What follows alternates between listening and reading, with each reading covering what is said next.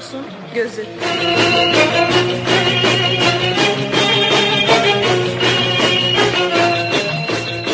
Her çarşamba akşamı 21'den 23'e Horos'un Gözünde. Kültür, Sanat, şiir, felsefe.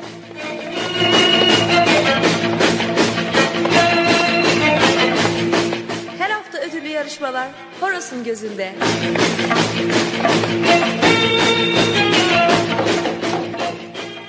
Horos'un Gözü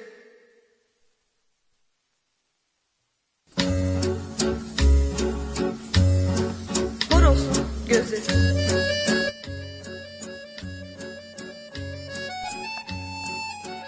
Sevgili sanatseverler, iyi geceler hepinize. Bugün 5 Mart 2013. Yine bir Horus'un gözünde birlikteyiz. Ee, bugün hava muhteşemdi gerçekten bütün gün. Ee, güneş güzel yüzüyle dokundu ruhu, ruhuna bütün sanatseverlerin. Umuyorum ki ben de bu gece bir miktar ruhlarınıza dokunabilirim sanatla diye umut ediyorum. Ee, sevgili sanat dostları bana bildiğiniz gibi her konuda görüş, düşünce, eleştiri ve önerilerinizi iletebilirsiniz. Ee, bunu öncelikle ve tercihen canlı yayınımıza telefonla ulaşıp yapmanızı e, isterim. Her konuda sohbet etmek için, fikirlerinizi anlatmak için veya konularla ilgili yorumlar yapmak için veya eleştirilerde bulunmak için canlı canlı sohbetimize katılabilirsiniz. Lütfen beni arayın. Numaramı biliyorsunuz. 0653 63 23 43 Tekrar edeyim 0653 63 23 43 telefon numaramız. Ayrıca bana yine e, canlı yayın linkini hemen altında göreceksiniz. Facebook, Twitter, Skype, MSN aracılığıyla da ulaşabilirsiniz. E, bu linkleri dediğim gibi canlı yayın sayfamızın en altında görebilirsiniz. E, bana mail atabilirsiniz. Mail adresimi biliyorsunuz. horosungözü at emirmahmutoğlu.org adresine yine maille de görüş, düşünce, eleştiri ve önerilerinizi bana iletebilirsiniz. Bekliyoruz efendim. Ee, bir de biliyorsunuz iTunes üstünden e, programımızı podcast olarak indirebilir ve dinleyebilirsiniz. E, bunun için sitemizdeki linkleri kullanabilirsiniz. emirmahmutoğlu.org sitesindeki linkleri kullanabilirsiniz veya iTunes'a girip de Horus'un gözü yazarsanız arama e, bölümüne Öyle, o şekilde de bulabilirsiniz beni ve eski yayınlarımızı. Böylece de download edip e, eski yayınlarımızı da dinleyebilirsiniz. Efendim bugün programımızda her zamanki gibi sanatın öyküsüne devam edeceğiz. Roma dönemini konuşmaya devam edeceğiz. Ödüllü yarışmamız yine yerini alacak bu hafta. Ee, programın ilerleyen saatlerinde felsefe notlarına bir göz atacağız. Ee, ve yine Hollanda'da yaşayan sanatçılarımızla sohbete devam edeceğiz. Röportajlarımıza devam edeceğiz. Ee, güzel müzikler dinleyeceğiz. Arada size gereksiz bilgiler vermeye devam edeceğim. Ee, yine bugün programın ilerleyen dakikalarında elbette ki 8 Mart'ı konuşacağız. Ee, Dünya Kadınlar Günü'nü konuşmadan olur mu? Elbette ki olmaz. Ee, bugün 5 Mart ve e, haftaya yayınım 8 Mart'tan sonraya kalacağı için onu bugün biraz bir miktar konuşmamız gerekir. Gelelim güne, bugüne. Sevgili sanatseverler bugün 5 Mart. Ee, bakalım sanata ve kültüre dair bugün neler olmuş, kimler doğmuş. Öncelikle bugün Halit Refik'in doğum günü. 1934'te bugün doğdu. 5 Mart'ta doğdu ünlü yönetmenimiz. Ee, işte Alageyik, Aşkı Memnu gibi onlarca ünlü filme imza attı. 1954'ten 2005'e kadar da film dünyasında Yeşilçam'da kendini var etmiş en ünlü yönetmenlerimizden bir tanesidir kendisi. Bugün onun doğum günü. Ayrıca e, 1902'de bugün Edith Morris doğdu. İsveçli ve Amerikalı yazar kendisi. Yarı İsveçli, yarı Amerikalı. E, Hiroşima'nın Çiçekleri romanı 39 dile çevrilmiş çok ünlü bir yazardır. E, Hiroşima ile ilgili de e, pek çok e, şeyler yazmıştır. O dönemi e, eleştiren, yazan özel e, yazarlardan bir tanesidir. Bugün yine e, Beric Treven adlı yazar doğmuştur. E, ya 1882'de ya 1890'da doğmuş. Tam net değil bu. aslında bu, bu çok enteresan bir yazar olduğu için bunu da konu etmeyi istedim. E, bu, bu yazarın gerçek kimliği bilinmiyor ama bir süre Meksika'da yaşadığını biliyoruz sadece. E, kitaplarını Almanca yazdığını ve Almanca bastığını ilk olarak biliyoruz. Onunla ilgili hemen hemen her bilgi aslında tartışmalı piyasada dönen her bilgi. E, bir iddiaya göre aktör ve aydın olan işte Red Marut'un kendisi olduğunu ve takma isimle e, Beethoven adıyla yazdığı söylenir. Pek çok romanı vardır. E, romanlarında da daha çok Meksika devrimini işlemeye çalışmıştır. Onları arka plan olarak anlatmaya çalışmıştır hep. O anlamda enteresan bir e, romancıdır Berk Treven. E, bugünle ilgilerimiz bugünlük bu kadar olsun. 5 Mart'la ilgili zaten devamında 8 Mart'ı konuşacağız. Önce bir şarkı arası verelim ee, ve sonra sanatın öyküsüne geçelim. Ee, şarkı arasında sizlere bugün ilk olarak Teoman'dan e, paramparçayı çalmak istiyorum. E, biliyorsunuz bu parçayı e, geç yeni kaybettiğimiz Müslüm Gürses seslendirmişti ve de çok da beğenilmişti. Ama ben Müslüm Gürses'ten değil de orijinalinden Teoman'dan çalacağım sizlere. Hemen peş sıra sanatın öyküsüne gireceğiz efendim.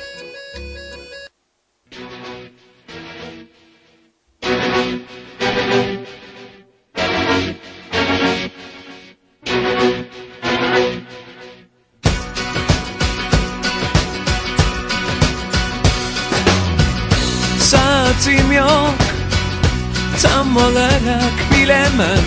Biraz bira Biraz şarap önceydi. Nasıl oluyor? Vakit bir türlü geçmezken Yıllar hayatlar geçiyor.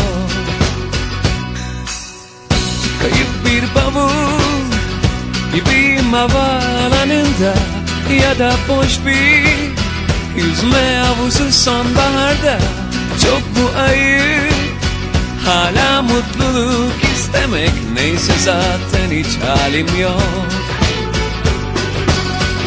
Bugün benim doğum günüm Hem sarhoşum hem yastayım. Bir bar taburesi üstünde babamın öldüğü yaştayım. Bugün benim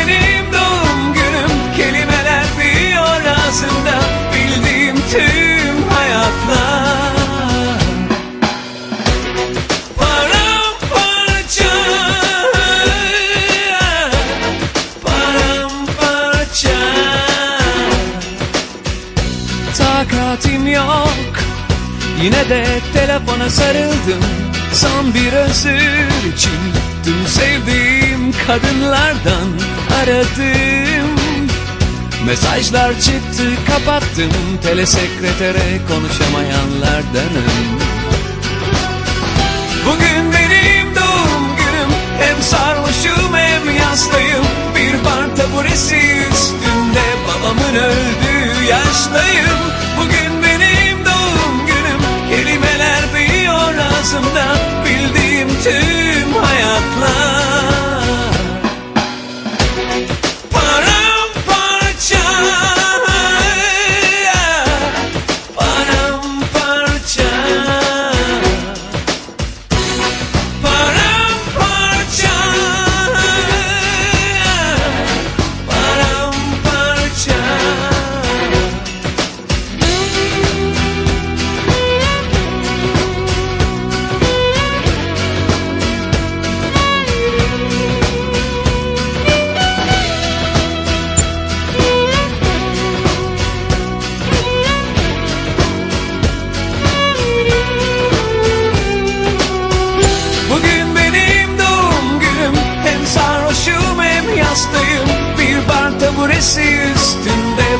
Öldüğü yaştayım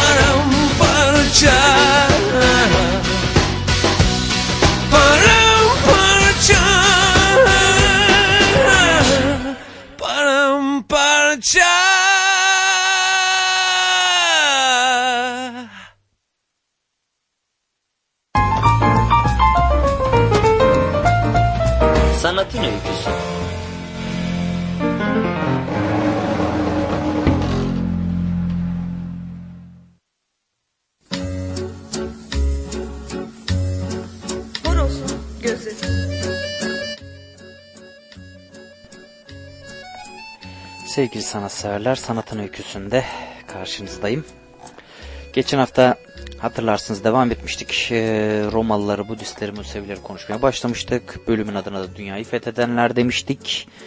Milattan sonra 1. ve 4. E, yüzyıllar arasını konuşuyorduk. Bugün de yine kaldığımız yerden devam edeceğiz bu dönemi konuşmaya. Eee geçen hafta hatırlarsanız söylemiştim. Yun- Yunan mimarisinden beğendiği şeyi almak ve bunu kendi ihtiyaçlarına göre uygulamak Romalılara özgü bir şeydi. Ee, başka alanlarda da aslında aynı şeyi yaptılar. İşte en çok ihtiyaç duydukları şeylerden biri e, iyi, gerçeğe aynen benzeyen portreler yapmaktı. E, bu portrelerin de ilkel Roma dininde görevleri tabii ki de olmuştu. Bir miktar bahsetmiştim bunlardan. Ee, cenaze alayları, ala- alaylarında ataların e, mumdan imgelerini taşımak bir gelenekti. Kuşkusuz böyle bir töre e, eski Mısır'da olduğu gibi ruhun e, ölümden sonra yaşamasının gerçeğe benzer bir imgenin korunmasıyla e, sağlanabileceği türünden bir e, inanca bağlıydı tabii ki de. Da, daha sonraları da Roma bir imparatorluk haline gelince yani e, imparatorun büstü hala dinsel bir e, korkaklıkla, ürküntüyle saygı görüyordu tabii ki. E, ve her Romalı'nın bu büstün önünün, önünde ona bağlılık ve sadakatin belirgesi olmak üzere e, buhur yakmak zorunda olduğunu, e, Hristiyanlara yapılan zulmün de bu işleme uymayı reddetmelerinden doğduğunu da tarihi olarak tabii ki de biliyoruz.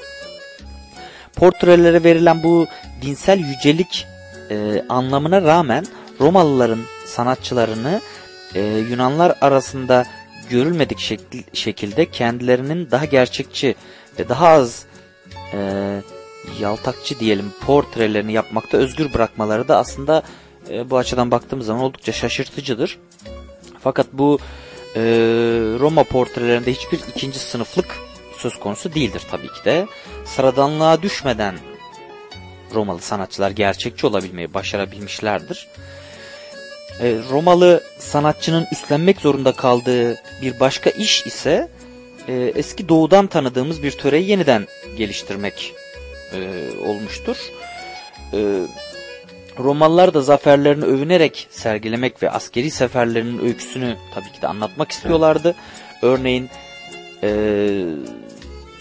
size örnek olarak verebileceğim e, e, Trainus e, Dutch, Dutch ya da Dacia dediğimiz yerde şimdiki Romanya'da bir yer. E, yaptığı savaşların ve kazandığı zaferlerin m, resimli kronolojik e, öyküsünü anlatmak için dev bir sütun diktiriyor. Bu e, dediğim gibi e, Dacia kentinde e, ve bu sütundan milattan sonra 114 civarlarında yapılmış bir sütun. Çok olağanüstü bir şeydir. E, dev bir sütun diktiriyor ve bu sütunda Romalı askerlerin yağma yapışı, işte savaşması, fethi vesairesi her şeyi gör, görülebiliyor. Detaylı detaylı. Yunan sanatının e, yüzyıllar boyunca kazandığı tüm beceriler ve bilgiler bu savaş kahramanlıklarını anlatan anıtta aslında kullanılmış.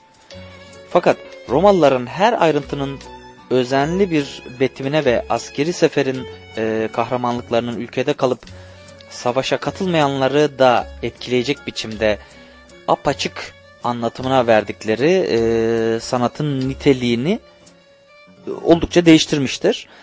E, artık başlıca amaç uyum, güzellik ya da etkileyici anlatım değildi. Romalılar hayal gücünün e, yaratılarına pek önem vermeyen insanlardı. Yine de onların bir kahramanın becerilerini anlatan e, resimleme yöntemleri imparatorluk genişledikçe karşı karşıya geldikleri dinler karşısında tabii ki de çok etkili olmuştur. Hristiyanlığın doğuşundan sonraki yüzyıllarda Roma sanatı ve Helenistik sanat e, Doğu imparatorluklarının en etkili oldukları bölgelerde bile onların sanatının yerini almıştır. Mısırlılar hala ölülerini mumyalamaya devam ediyorlardı ama eski Mısır usulüyle ölüyle birlikte gerçeğe benzer imgesini gömmek yerine Yunan portre sanatının tüm inceliklerini bilen sanatçılar onları resmettiriyorlardı. Bu tabi daha farklı bir durum. Kuşkusuz ki bu e, ucuza çalıştırılan iddiasız ustaların yapıtı olan diyelim bu portreler canlı ve gerçekçi görünümleriyle bizi hala etkilemekteler tabii ki de. E, bunca taze ve modern görünen pek az eski yapıt olduğu için elimizde elbette ki de çok etkileyicidir. E, yeni yöntemleri kendi dinsel amaçlarına göre uyarlayanlar yalnız Mısırlar olmadı. Uzak bir ülke olan Hindistan'da bile e, barışçıl bir fethi Buda'nın öyküsünü betimlemek isteyen sanatçılar Roma tarzı öykü, öyküselleştirmeyi ve e, kahramanı e, yüceltmeyi benimsediler. E, heykel sanatı Hindistan'da ülkeye daha Helenistik sanatın etkisi ulaşmadan çok önce yerleşmeye başlamıştı. Ama ilk kez bir sınır bölgesi olan Gandhara'da Buda figürü kabartmalarda kullanıldı, görüldü ve bu kabartmalar daha sonraki Budist sanatı içinde aslında model oluşturdular. Ee, bu milattan sonra 2. yüzyıl dolaylarında bulunan yani milattan sonra 2. yüzyıl dolaylarında yapılan e,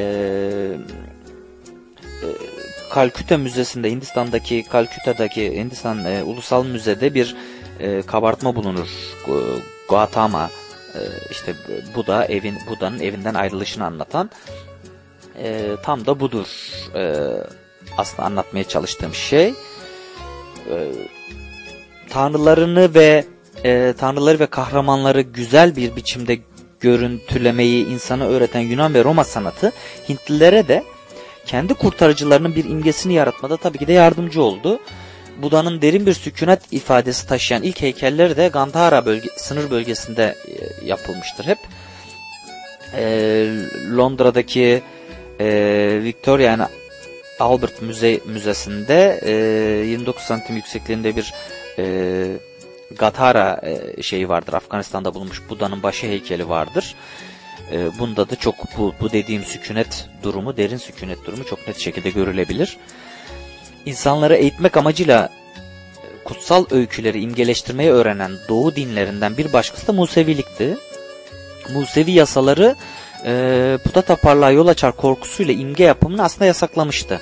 Ama yine de Doğu kentlerindeki e, Musevi toplulukları sinagogların sinagoglarının duvarlarını eski ahit eski ahit öyküleriyle süslüyorlardı. Tabii ki bu resimlerin bir tanesi e, oldukça yakın bir geçmişte Mezopotamya'daki e, Duro Europos denilen küçük bir Roma garnizonunda bulundu. Bu resim büyük bir sanat eseri sayılmasa da e, bu 3. yüzyıldan kalan çok ilginç bir belgedir. E, bu şu an Suriye'deki Suriye'de sergilenmektedir. E, ilginçliği de şöyle, üslubun kabalığı ve sahnenin e, derinliksiz ve ilkel olmasına rağmen bu bize çok şey anlatır ve öğretir. Çok ilgi çekici bir resimdir. E, bura, bu resimde e, Musa'nın kayadan su fışkırtması e, resmedilmiş. E, söz konusu olan yalnızca kutsal kitaptan bir öykünün resimlenmesi değil, e, kutsal kitabın öneminin resimlerle Yahudi halkına açıklanmasıdır aslında. İşte belki bu yüzden Musa e, kutsal sandığın saklandığı kutsal çadırın önünde ayakta duran e, yüksek bir figür olarak betimlenmiş bu resimde. Yedi kollu Şam'dan da var tabii ki burada. E, sanatçı her, her İsrail kabilesinin payına düşen mucizeli suyu aldığını göstermek için her bir çadırın önünde duran küçük bir figüre tek tek akan yedi küçük dere resmetmiş bu res, bu basit yöntemlerinden de anlaşılacağı üzere sanatçı aslında çok da öyle usta birisi değil belli ki. Belki gerçeğe çok benzeyen figürler çizmek endişesi duymuyordu. Ee, başka bir amacı olduğu için. Bu figürler e, gerçeğe ne kadar benzerse imgeleri yasaklayan Emre de o kadar karşı çıkılmış olacaktı. Belki de buna inanıyordu o dönemin sanatçıları. Muhtemelen de onun başlıca amacı Tanrı'nın gücünü gösterdiği durumları işte seyirciye anımsatmak, öğretmektir muhtemelen. Ee, sinagogdaki bu iddiasız duvar resmi ilgimizi çekiyor çünkü Hristiyan dini doğudan yayılırken aynı düşünceler sanatı etkilemeye başlıyor ve sanatı kendi hizmetine alıyor. Hristiyan sanatçılardan, sana, Hristiyan e, sanatçılarından kurtarıcı ve havarilerini e, imgeleştirmesi ilk kez istendiğinde onlara da yine Yunan sanat e, gelenekleri yardımcı oluyor tabii ki de. E, İsa'nın e, 4. yüzyıla ait e, ilk betimlemelerinde e, İsa işte Aziz Petrus ve Aziz Paulus'un olduğu bir e, kabartma vardır. Roma'daki e, e, San Pietro e, mahzeninde duvarda bulunur bu. Müze değil burası. E, mermerden oyma bir e, kabartmadır bu. E, burada sonraki betimlemelerinin bizi alıştırdığı şekliyle sakallı İsa figürü yerine işte Petrus'la Paulus'un, Aziz Petrus'la Aziz Paulus'un arasına tahta oturmuş değerli Yunan filozoflarına benzeyen güzel bir delikanlı e, kabartması var. Yapılmış. İsa'yı böyle betimlemişler. E, buradaki ayrıntılardan özellikle de bir tanesi bize böyle bir betimlemenin e, işte puta tapan Helenistik sanatının yöntemleriyle hala ne kadar yakından ilişkili olduğunu hatırlatıyor aslında.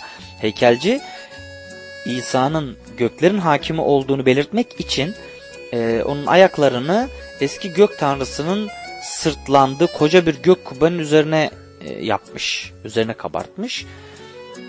Hristiyan sanatının kökenleri bu örnekten daha da eskilere gider elbette ama ilk anıtlarda İsa'nın kendisi hiçbir zaman yok.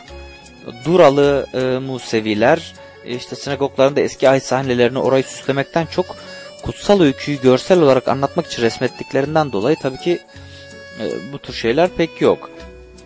E, sonra yine e, çok özel olan, özel olduğunu düşündüğüm e, mu muhtemelen de 3. yüzyıla ait olan bir kızgın fırında 3 kişinin yakılışı resmi vardır bir tane yine Roma'da e, bu resim. E, burada da e, bu tür sanatçıların Pompei resimlerinde kullanılan işte Helenistik resim tekniklerine yabancı olmadıklarını bize gösteriyor bu tür resimler. Belli ki bu sanatçılar basit birkaç fırça darbesiyle insan figürünü canlandırma yeteneğine sahipler. Ama aynı zamanda da bu gibi becerilerin onların pek fazla da ilgisini çekmediğini de hissediyorsunuz resmi gördüğünüz zaman. Resim kendi başına güzel bir şey olmak için yapılmıyor. Resmin, resmin temel amacı insanlara e, Tanrı'nın merhamet ve gücünün örneklerini göstermek. Kutsal kitapta Kral Nebukadnezar'ın yönetimi sırasında Babil ili sınırlar içerisinde Dura Ovası'na dikilen kralın dev büyüklüğünde ve altından imgesinin önünde eğilip tapınmayı reddeden 3 rütbeli, yüksek rütbeli 3 e, Musevi devlet memurundan söz edilir. E, bu resimlerin yapıldığı dönemdeki birçok Hristiyan gibi onlar da bu davranışların cezasını ödemek zorunda kalmışlar. E, işte üstleri başları, kalpakları, tüm giysileriyle kızgın bir fırına atılıyorlar. Ancak ne var ki yazgıları gereği, kaderleri gereği ateş bedenlerini hiç etkilemiyor. Ve ne saçlarının tek bir teli yanıyor ne giysileri renk değiştiriyor. Tanrı meleğini gönderiyor ve e, o üç kulunu kurtarıyor. Hikaye bu. Sanatın almakta olduğu bu yeni yönelimi, yönü anlayabilmek için aslında daha önce bahsetmiştim. E, Laokon e, ustasının çağında böyle bir e, konunun nasıl imgeleştirileceğini e, hayal etseniz aslında yeterlidir. Nasıl ne, ne şekle geldiğini anlamak e, anlamında. Bu e, amacı, bu resmin amacı sebat, sebat ve kurtuluşun örneğini vermek aslında. Onun insanları onun için avutmak. E, bunun için de pers giysileri giymiş üç adamın alevlerin ve güvercinin e, tanınması ve görünmesi yeterliydi. Biliyorsunuz güvercin de e, kutsal şefaatın simgesi bir e, simgeydi. E, olaya olayla bağı sıkı bir bağı olmayan her şeyi e, diğer bütün detayları bir yana bırakmak atmak aslında onlar açısından en iyisiydi tabii ki de. Açlık ve açıklık ve yalınlık düşüncesi bir kez daha aslana bağlı kalarak öykünme e, ideallerinden ağır baslamaya, basmaya başlamıştı dönemden itibaren. Öyküsünü en basit ve açık biçimde anlatma endişesindeki sanatçının e, bu çabasında ilgimizi çeken bir şeyler var. Önden görünen bu üç adam seyirciye dönük bakışlarıyla dua eder gibi havaya kalkmış elleriyle e, dünyasal e, güzelliğin ötesinde insanlığın sanki çok daha başka şeylerle ilgilenmeye başladığını sanki bize gösteriyor gibiler. Öyle bir halleri var. Bu bu ilgi değişiminin e, bu ilgi değişimin e, belirteçleri yalnızca Roma İmparatorluğu'nun gerileme ve çöküş dönemindeki e, dinsel yapılarda yok. Sadece orada bulmuyoruz. Yunan sanatının görkemli bir ayrıcalığı olan o incelik ve uyuma da artık çok az sanatçı özen gösteriyordu bu dönemde. Heykelciler artık keskiyi alıp mermeri sabırla şekillendirip onu Yunanlı sanatı için gurur kaynağı olan e, o beğeni ve zarafetle işlemiyorlardı. Onlar da tıpkı katakomb ressamı gibi daha kaba ve kolay yöntemleri uyguluyorlardı. Örneğin bir yüzün veya vücudun belli başlı çizgilerini belirlemek için mekanik delgiler kullanıyorlardı. Klasik sanatın o yıllarda gerilediği e, pek çok tarih kitabında ve sanat tarihi kitabında e, yinelenmiştir e, aslında. E, kuşkusuz ki e, en iyi dönemlerin birçok sırrı savaşların, ayaklanmaların ve işgallerin e, hengamesinde kaybolup gitmiştir. Fakat e, yitirilen bu ustalığın da her şey olmadığını e, gördük. Çünkü e, bu dönemin sanatçılar artık Helenistik dönemin katıksız uyguladığı hoşnut değil ustalığından e, yani Helenistik dönemin ustaca yapılan işlerinden e, çok da hoşnut değil gibiler ve yeni etkilere sanki ulaşmaya çabalıyor gibiler. Bu dönemin ve özellikle de 4. yüzyılda ve 5. yüzyıldaki kimi portreler çok açık şekilde sanatçıların neyi amaçladıklarını gösteriyor aslında bize. E bunlardan bir tanesi İstanbul Arkeoloji Müzesi'nde e, Ap, e, Aprodisias'ın e, bir memurunun portresi milattan sonra 400'lerde yapıldı tahmin edilen İstanbul'da sergilenen bir e, heykel var. Bu da e, bu Praxiteles döneminin Yunanlısına bu tür muhtemelen bir e, heykeli gösterseydik sanıyoruz ki onu çok kaba ve barbar bulurlardı muhtemelen. Oysa bize göre bu figürlerin e, yüz hatlarının kararlı çizgileri, gözlerin çevresine ve e, alındaki kırışıklıklara gösterilen özen nedeniyle kendilerine özgü bir canlılıkları ve yoğun ifadeler var aslında. Bunlar bize Hristiyanlığın yükselişine tanık olup e, sonunda onu kabul etmek zorunda kalan, böylece de antik dünyanın sonunu belgeleyen yüzleri aslında e, iletmekteler. Böylece de bu bu e, genel e, anlatımla birlikte aslında e, dediğim gibi Dünyayı Fethedenler bölümünün sonuna gelelim. Bundan sonraki dönem Roma ve Bizans 5. ve e, 13. yüzyıllar arasındaki e, bölüm. Burada tabii ki de bu bölüme de yol ayrımı diyoruz. E, yol ayrımından sonra da, sonra da Doğu sanatına doğru geçeceğiz. Bu yol ayrımını haftaya bırakıyoruz. Roma ve Bizans 5. yüzyıldan sonrasını. E, şimdilik buraya kadar sanatın öyküsünü toparlayalım. Ve e, bu toparlamayı yaptıktan sonra bir şarkı molası verelim. Arkasından programımıza devam edelim efendim. Ee, ve burada da size çalmak istediğim parça e, Bülent Ortaçgil'in bir parçası Sen Varsın. Fakat Mor ve Ötesi'ni seslendirdiği bir parça bu. E, biliyorsunuz e, pek çok sanatçı birleşip Bülent Ortaçgil için albüm yapmışlardı. İki CD'lik çok, çok da güzel bir albümdür bu. E, bu parça oradan çalacağım size. Mor ve Ötesi söylüyor Sen Varsın diyor.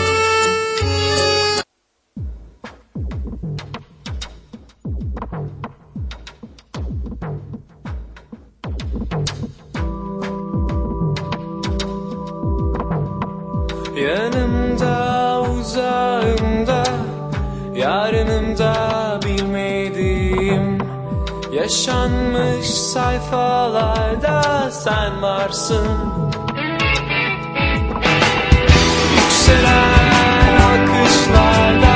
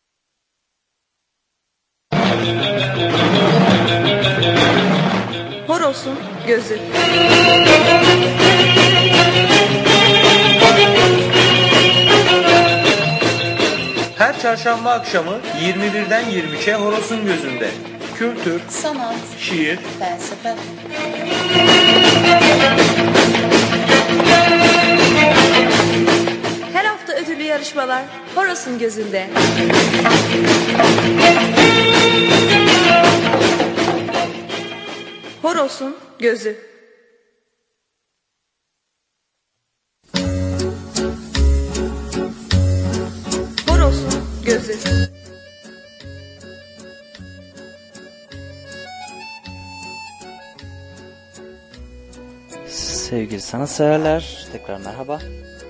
Biliyorsunuz söylemiştim bugün 5 Mart.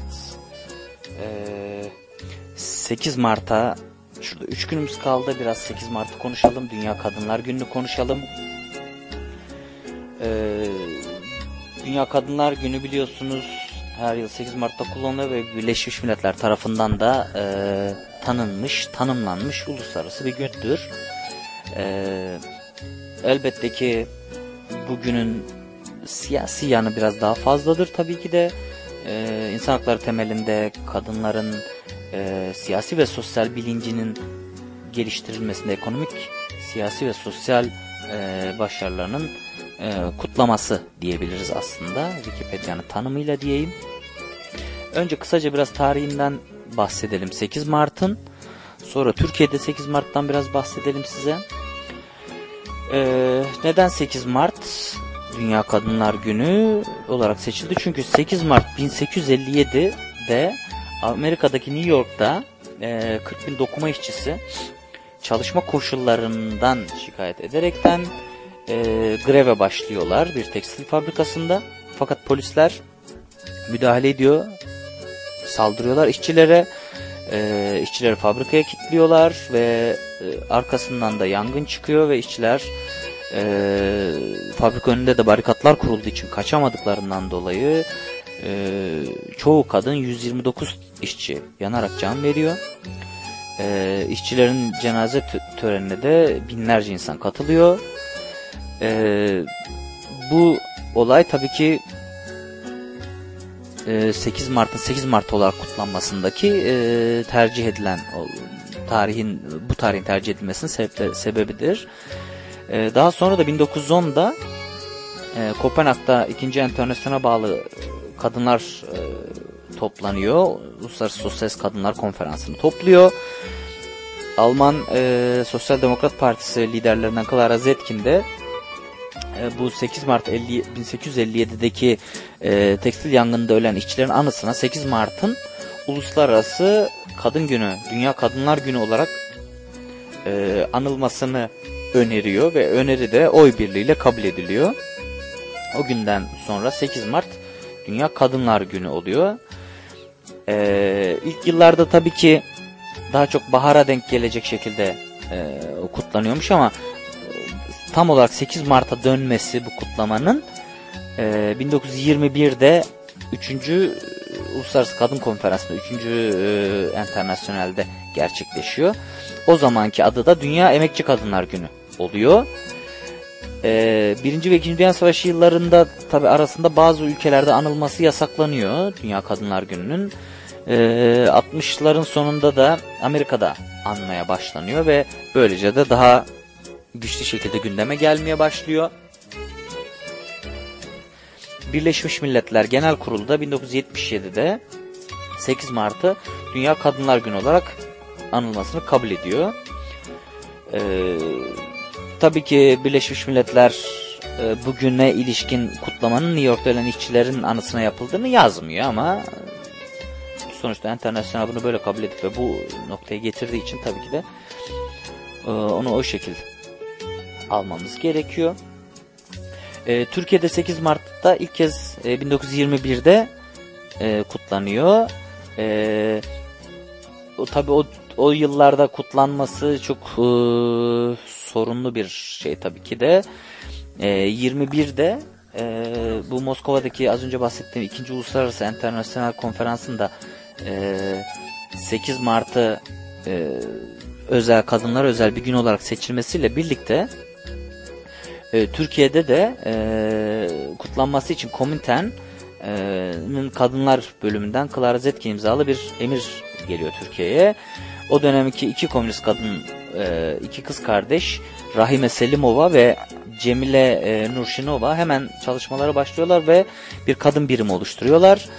Ankara'da e, Süleyman Selim'in bağ evinde ilk 8 Mart kutlaması yapılıyor. Ee, bu o tarihlerde tabii ki de e, So- Sovyetler Birliği'nde resmi tatil ama Türkiye'de tabii ki de kadınlar bunu gizli gizli yapmak zorundalar. O yüzden de onun bağ evinde e, kutluyorlar ve onu da şş, e, haliyle e, diğer ülkelerle farkımız diyelim. O hele de hele de o dönem dediğimiz zaman daha da farklı oluyor tabii. 8 Mart'ın bazı kilometre taşları var tabii ki. Onlara da kısaca bir değinelim. Ee, 8 Mart dediğim gibi 1857 New York'ta tekstil işçisi kadınlar greve gidiyorlar ve 129 kadın işçi ölüyor. Çoğu kadın 129 işçi ölüyor. Ee, daha sonra şöyle bir bakalım. Ee, 1907'de birinci Uluslararası Sosyalist Kadınlar Konferansı Stuttgart'ta yapılıyor. Ee, yine 1908'de New York'ta başka bir tekstil fabrikasında kadın işçiler greve gidiyor. Yine yangında 100, 129 kadın işçi ölüyor. Ee, peşi sıra e, yine belirtmiştim. ikinci Sosyalist Kadınlar Konferansı'nda Kopenhag'da yapılıyor ve burada da 8 Mart'ın e, daha doğrusu bir günün kadınlara özel bir gün olarak kutlanması önerisi geliyor ve bu kabul ediliyor. Ondan sonra da 8 Mart Dünya Kadınlar Günü oluyor. Aslında e, Birleşmiş Milletler'de 75'te ilan ediyor bunu ama 77'de de her yıl kutlanmasına karar veriliyor. 8 Mart'ın kısa tarihi de bu şekilde aslında. Ee, 8 Mart'a da böylece bir değinmiş olalım. 8 Mart'la ilgili e, bir de şiir okumak istiyorum size ama onu biraz sonra yapayım. Önce yine bir küçük müzik arası vereyim. Peşi sıra e, bakalım peşi sıra programımıza devam edelim. Size Candan Erçetin'den Yalanı dinletmek istiyorum. Çok sevdiğim sanatçıdır. Şarkıdan hemen sonra buradayım efendim.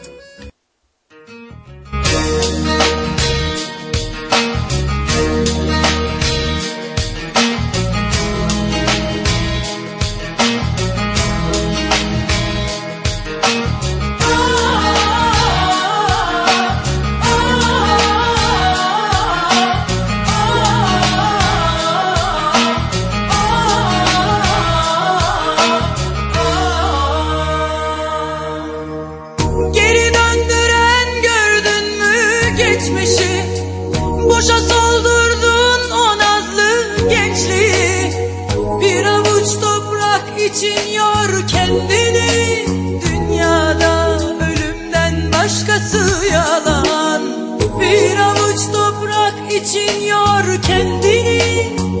Dünyada ölümden başkası yalan. Yalan. Başkası yalan.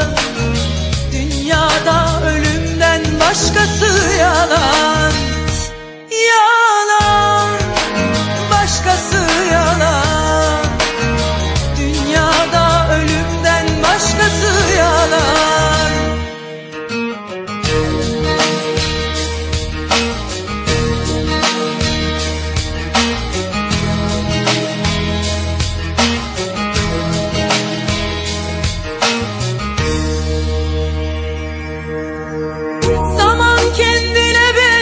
benzetmez herkesi. Hesapsız açar baharlar pembeyi. Açmadığın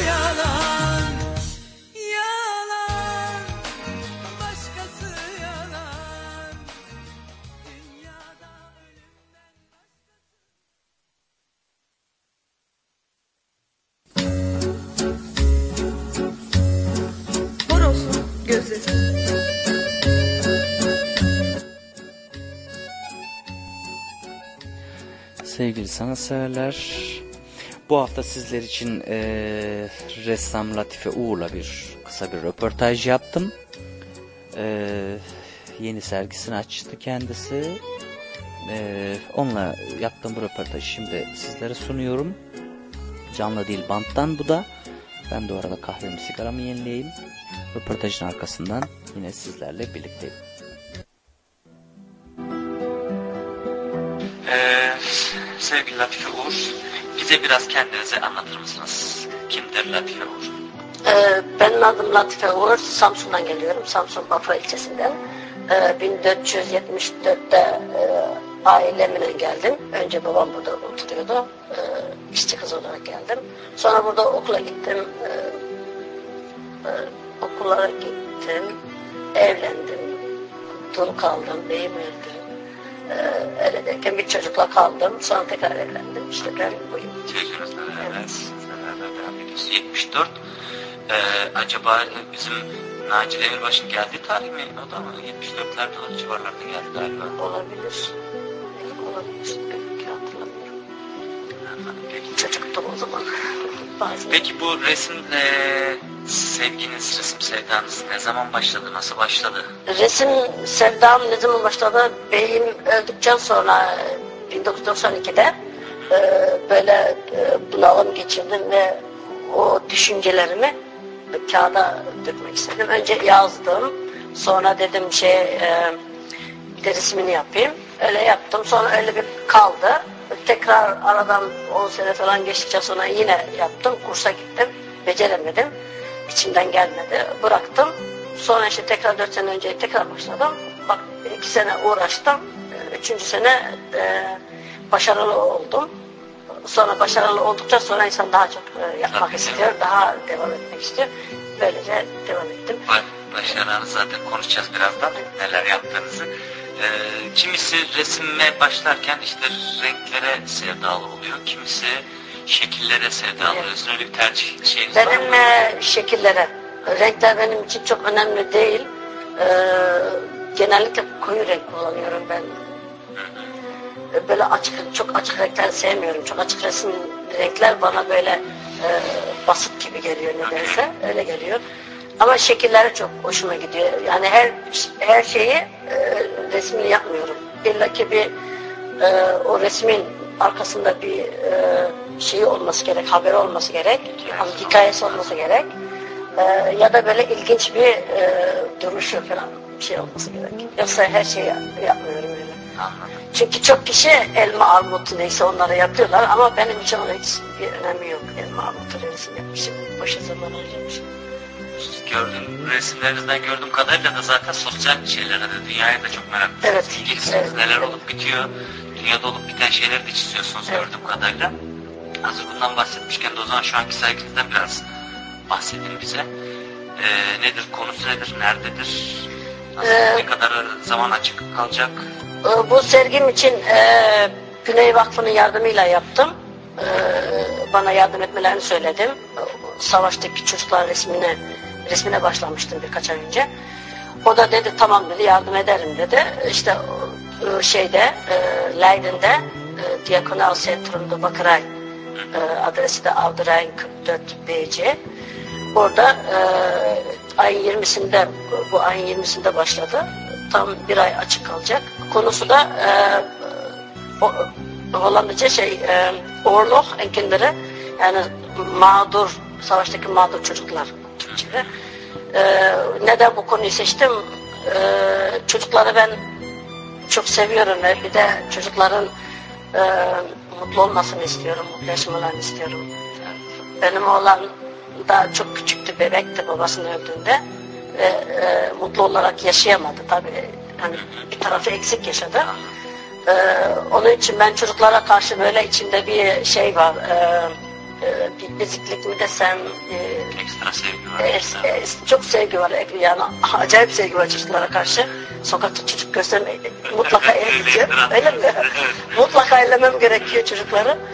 E, bu yüzden ben çocukların hep mutlu olmasını istiyorum. E, güzel, e, sağlıklı e, Ortamlar. ortamda ve yaşamasını istiyorum. Ve maalesef savaşlarda da en çok yaralanan Evet, çocuklar. çocuklar oluyor. ihtiyarlar ve çocuklar oluyor. Annesi babası biliyorsa çocuk yarayı alıyor. Evet. Çeken çocuk oluyor Evet. her zaman yani. Evet çünkü bu çocuklar büyüdüğü zaman böyle bu e, savaşta büyüsün veya evde mutsuz büyüsün. Bunlardan büyüdüğü zaman yani doğru dürüst bir insan olamıyor. Çünkü içinde kin oluyor, bir boşluk oluyor, eksik oluyor. Peki bu sergideki bu savaş konusu belli bir savaşa ait mi yoksa genel olarak savaşı mı Bu işliyor? Orta Doğu, Orta Doğu'nun e, savaşını aldım. Genellikle işte Suriye'nin resimleri var. Suriye'deki çocukların bir de e, Filistin. Çünkü çok böyle cana, şey internetten baktım. Bu resimlerin çoğu e, internetten aldım. Yayınlanmış olan resimlerden. Ha, Medyanın, evet, medyanın e, yayınladığı resimleri yaptım. Çünkü onlar e, YouTube'a baktığım zaman veya gazetelere çok acıklı resimler oluyor. Çok evet. Evet. Onlar o gözlerindeki ifade bile insanı Evet, evet. derinden Evet. etkiliyor gerçekten. İşte ben de onları işte resimlerimde yansıtmak istedim. Niçin yaptım bunu? Millet duyarlı olsun, görsün. e, çocukların acı çektiklerini görsün. e, Ya bundan yaptım. Millet böyle sadece biz bu dünyaya sadece kendimiz için gelmedik. Yani bu dünyada bizim mutlaka yardım etme şey Allah bize vermiş yani varsa senin vereceksin komşuna e, paylaşacaksın diye. Yani mutlaka hepimiz sade para değil her şeyi paylaşmamız gerekiyor her insanlarla. Bir de Sevgi. biz burada çok güvenlikli bir ortamda böyle Evet, evet. fanuslarda yaşadığımız Evet. için bak dünyanın başka yerlerinde yaşananları çoğu kez görmüyoruz, Görmüyoruz, unutuyoruz ya. ya da Evet. bir gün farkına varıyoruz, ertesi gün unutuyoruz onları. Evet. Evet, bazen bu, bu etkinlikleri hakikaten hatırlatmak Evet, gerekiyor. hatırlıyorum. Biz çok hızlı da unutan bir toplum olduğumuz Evet. için. Şimdi televizyonda gördüğümüz zaman görüyoruz. Televizyon kapandığı zaman unutuyoruz. Çünkü yanımızda değil, komşumuzda değil, gözümüzde görmüyor. Ama bunlardan böyle yaptığın zaman e, belli bir zaman böyle açık olduğu zaman veya milletin gidebileceği yer olduğu zaman mutlaka hatırlıyor. Ve gördüğü zaman çünkü çabalamadığı için böyle içinde kalabilir yani beyninde kalabilir. Yani ondan yaptım. Peki e, ilgi nasıl şu anda se- serginize? İlgi- Nedir, Nasıldır? İlgi iyi. Ee, herkes böyle baktığı zaman Üzücü. üzülüyorlar. Amacınız da bu zaten. evet, amacım da o. Ee, bir genç dedi kaç yaşlarında bilmiyorum böyle 23 falan. Dedi bu resim dedi bende olsa 6 ay odamda takılı olsa dedi 6 ay sonra evimde hiçbir şey kalmaz hep çocuklara veririm dedi. Ha, ne güzel. Aslında Evet. iyi bir- güzel bir Evet, düşünce. çok güzel bir şey. Onu hissettiği sonra resimde Evet, şahane amacınıza ulaşmışsınız Evet, demektir evet, zaten yani. evet. Böyle bazıları geliyor işte şu çok e, hüzünlü diyorlar işte bu böyle. Yani güzel şeyler duydum. Evet, Peki ilgi daha çok Hollandalılardan mı bizim İkisinden. En çok Hollandalı. Hollandalı. Türklerden de var ya.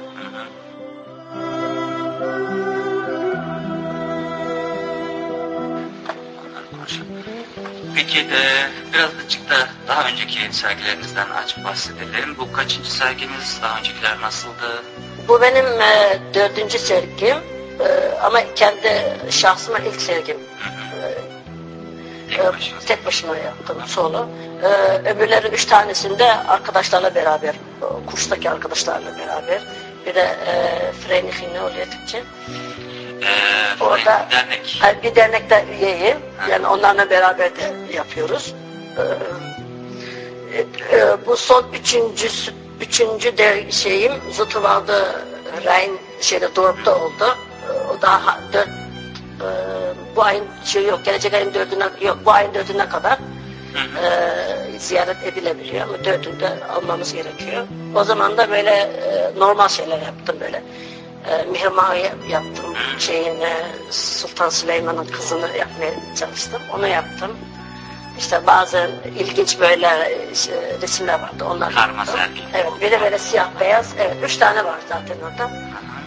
Böyle bir de başka bir dünya böyle düşünce, sumut falan böyle karışık. Çok güzel. Peki ge- gelecekle ilgili planlarınız nedir? Neler yapmayı planlıyorsunuz? Hollanda'da ileriye dönük e, sergi planları var mı? Çalışmalarınız var mı? İleriye dönük sergi çalışmam var. Bir tane e, projemi hazırladım. Ama e, kendime bir, bir, bir, bir buçuk sene verdim. Ee, göçmenlerden yapacağım. Şimdi herkes göçmenleri yazıyor. Ben de e, isteyeceğim. doğru. Yani e, belki okumak isteyen pek okunmuyor bazı şeyler ama görüntü daha ilginç kesin. çok. Ben de öyle düşünüyorum. Evet. Okuma şeyimiz az ama fotoğrafla, resimle bir şey Görüntü, verdiğiniz zaman ya- çok daha farklı oluyor. Yanına da böyle biraz bir şeyler yazarım. Ee, inşallah onun için e, uğraşıyorum şimdi. Ee, başka gelecekte Kendinizle ilgili planlarınız ne Hollanda'da? kendimle ilgili işte ben e, e, e, galeri açmak istiyorum. Okey. İlk Türk galerisi bana kalırsa yok Hollanda'da Türk galerisi bildiğim kadar. Onu açmayı düşünüyorum. Bakalım Yani şimdi uğraşıyorum. Leiden'de, Leiden'de açmayı düşünüyorum. E, Çünkü ben hani kaç senede buradayım 74 seneden beri. Aslında tam da yerine gelmişiz Rembrandt'ın şehri yani. Evet, Böyle evet. Herhangi Ben bir şehir değil yani Leiden. Evet, peşin- Burada insan ressam olur olmalı da zaten. Değil mi? Evet. Yani. Rembrandt'ın peşinden gidiyoruz. Değil mi? Değil mi yani? Ben çok severim Leiden. Evet, şey, e, üniversite şehri diyorlar. Müze, üniversite. Herkes üniversite şehri diyor, ben diyorum ki Rembrandt şehri. Yani. Evet. Üniversite nedir ya? Üniversite Üniversiteye tamam. geliyorlar. Kadar boş verin ama Rembrandt bir tane. Mi? Rembrandt bir tane. Tabii yani. E, İşte onu onu yapmaya uğraşıyorum. Şimdi yer arıyorum. Yani onunla uğraşıyorum. Yavaş yavaş Evet, okuyucudan. işte başka anneyim. yüzde yüz. Ben oğluna bakıyorum. Başka. Tam zamanlı bir iş zaten değil mi? Evet, o zamanlı. gece gündüz annesi. Onun sanata ilgisi var mı? Onun sanata pek ilgisi yok. O sadece bilgisayarı çok seviyor. Ya yeni nesil gerçekten Evet. öyle yani hiç kalkmıyorlar başında. yok. Çok uğraştım dedim beraber yapalım. Ebru getirdim. Ebru şeylerim var dedim. E, Ebru'yla da uğraşıyorum. Dedim yapalım belki dedim böyle yaptığı zaman hoşuna Belki gider. şey E, yok. Yeni nesillerin sanata Evet. biraz zor oluyor gerçekten. Yani belki biraz yaşlandıktan sonra bir de ben o şeyi açarsam belki gelebilir. Merak ediyorum. Yavaş yavaş. Evet. Yani insan evde eğer sanatla büyürse bir şekilde İnşallah. coğrafyasından ileride biraz daha büyüdüğü zaman muhtemelen tutacaktır. Çünkü ben de dışarıda böyle gittiğim zaman binaları çok seviyorum. Hep binalara bakarım.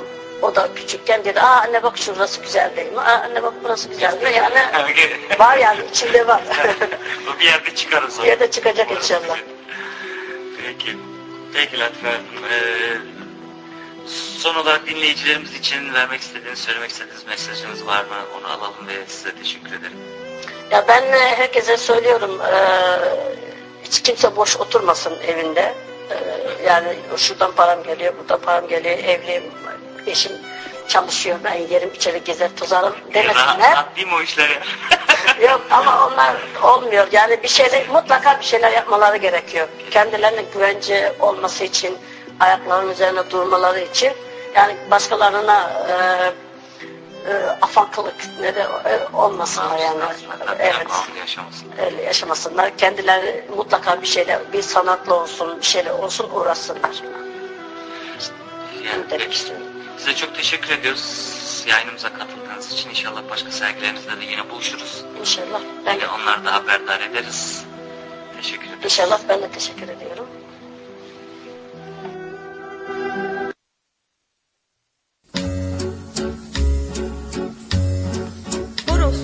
Gözü. Sevgili sanatseverler tekrar karşınızdayım. Şimdi gelelim ödüllü yarışmamıza.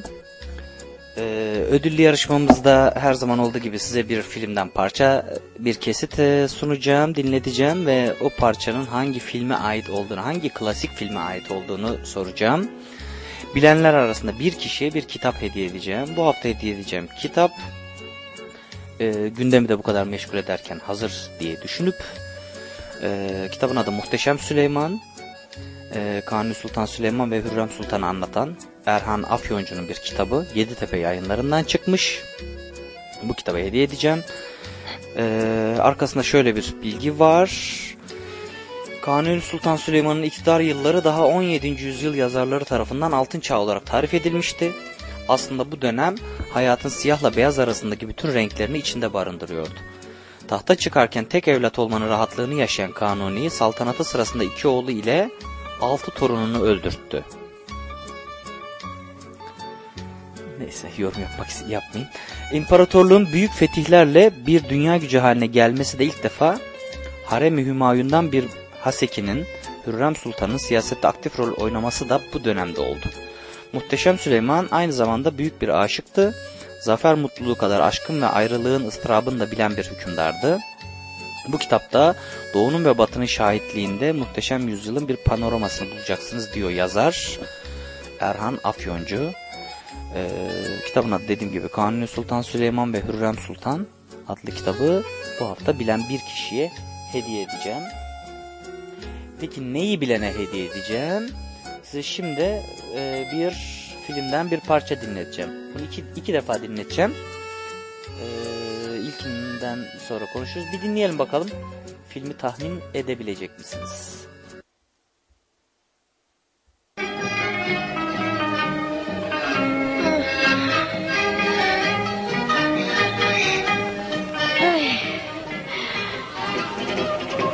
Fikret, ne var anne? Nedir bu halin evlat? Ayıp oluyor etrafa. Neşelen biraz hadi, hadi. Anne benim gülecek halim mi var? Bak Nedret de evlendi. Nasıl mutlu dans ediyor. Üzme kendini. Sen de evleneceksin elbet. Ne zaman? Belki de yarın. Ay ödümü patlattın evladım. Beci. Efendim darısı başımıza. İnşallah evladım.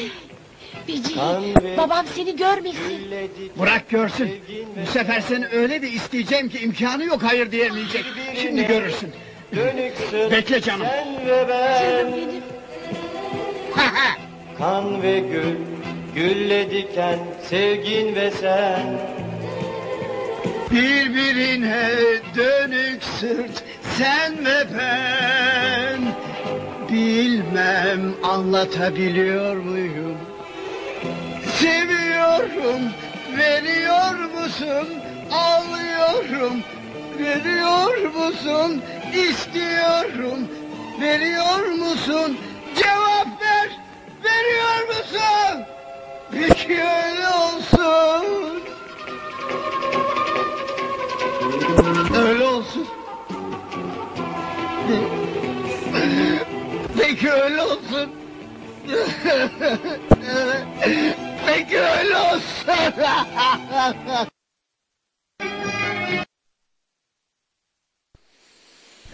Evet sanatseverler hatırladınız mı filmi? Sahneyi muhtemelen hatırladınız ama filmin ismini çok kolay hatırlamayabilirsiniz. Ee, bu filmin ismini bilenler Kanuni Sultan Süleyman ve Hürrem Sultan'a anlatan Erhan Afyoncu'nun e, bir kitabını kazanacak işlerinden bir tanesi. Peki cevaplarınızı bana nasıl ulaştıracaksınız? E, her yöntemi kullanabilirsiniz. MSN, Skype, e, canlı yayın sayfamızda en altta linklerini göreceksiniz. Skype ile MSN ile ulaşabilirsiniz. Facebook veya Twitter aracılığıyla ulaştırabilirsiniz cevaplarınızı. Veya bana mail atabilirsiniz. Mailimiz horosungözü at e, emirmahmudoğlu.org mail adresimiz. Buradan da ulaşabilirsiniz. Arzu eden olursa da canlı yayına bağlanıp da cevabı verebilir. Ee, kazanan bir kişiye dediğim gibi Muhteşem Süleyman adlı kitabı hediye edeceğim. Şimdi bir kez daha dinleyelim bu sahneyi e, tam olarak oturtmak için. Bir kez de programın bitiminde 11 gibi bir kez daha dinleteceğim size. Toplam o kadar olacak. Bir kez daha dinleyelim bakalım.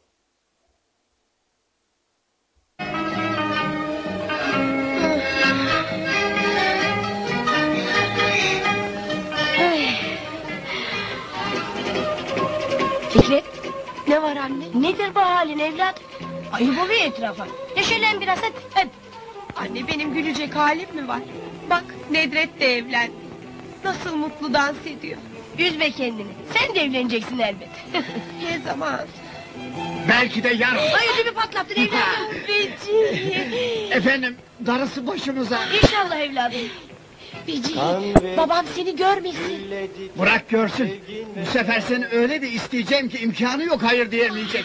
Şimdi görürsün. Bekle canım. Canım benim. Kan ve gül, gülle diken, sevgin ve sen. Birbirine dönük sırt sen ve ben Bilmem anlatabiliyor muyum Seviyorum veriyor musun? Ağlıyorum veriyor musun? İstiyorum veriyor musun? Cevap ver veriyor musun? Peki öyle olsun. Öyle olsun.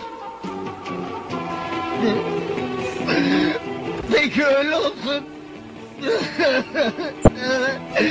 Peki öyle olsun.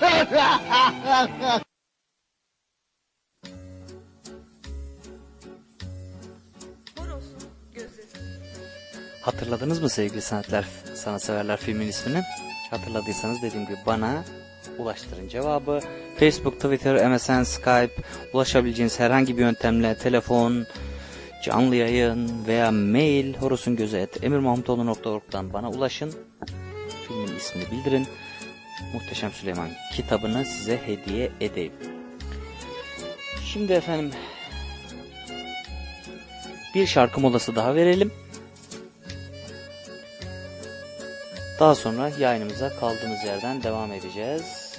Masar Fuat gelsin. Bize yalnızlık desin. Peş sıra karşınızdayım.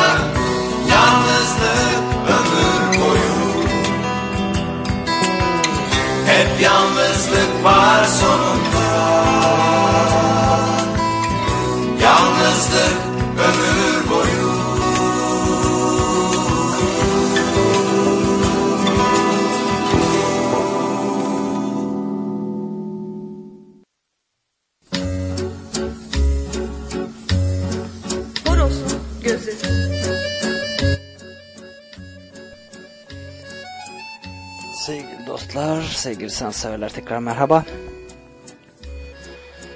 Efendim şimdi size bir kitap tanıtmak istiyorum. Kitap tanıtımından sonra da radyo tiyatromuza geçeceğiz. Ee, meraklar olduğunu biliyorum, aboneler olduğunu. Onu da birazdan geçeceğiz. Öncesi bir kitap tanıtacağım. Bu tanıtacağım kitap Murat Anmunga'nın seçtiği Metis yayınlarından çıkmış. Kitabın adı Bir Dersim Hikayesi. Ee, farklı farklı yazarlardan Dersim'le ilgili, Dersim hikayeleriyle ilgili çok güzel yazıları Murat Anmungan toplamış. Kendisi de bir ön söz yazmış. Ee, ve Metis yayınlarından bunu çıkartmışlar. 2012 yılına ait bir kitap. E, 2012'de iki baskı yapmış. Hemen peş peşe. Elimdeki de ikinci baskısı bu kitabın.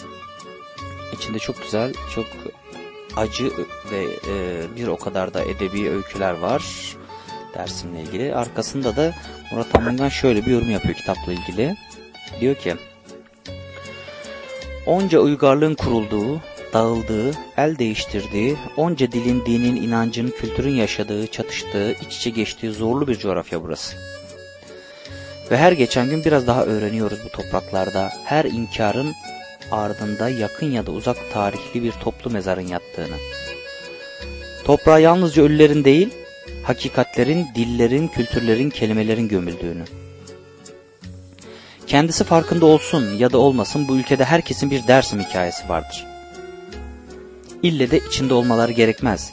Bazen bir ucunu kendisine değdiğini bile, bile bilmeden yaşayıp gitmişlerdir. Ben de bu kitap için yazarlardan bunu istedim. Bir Dersim hikayesi anlatmalarını. Demiş Murat Anmungan kitabın sonunda.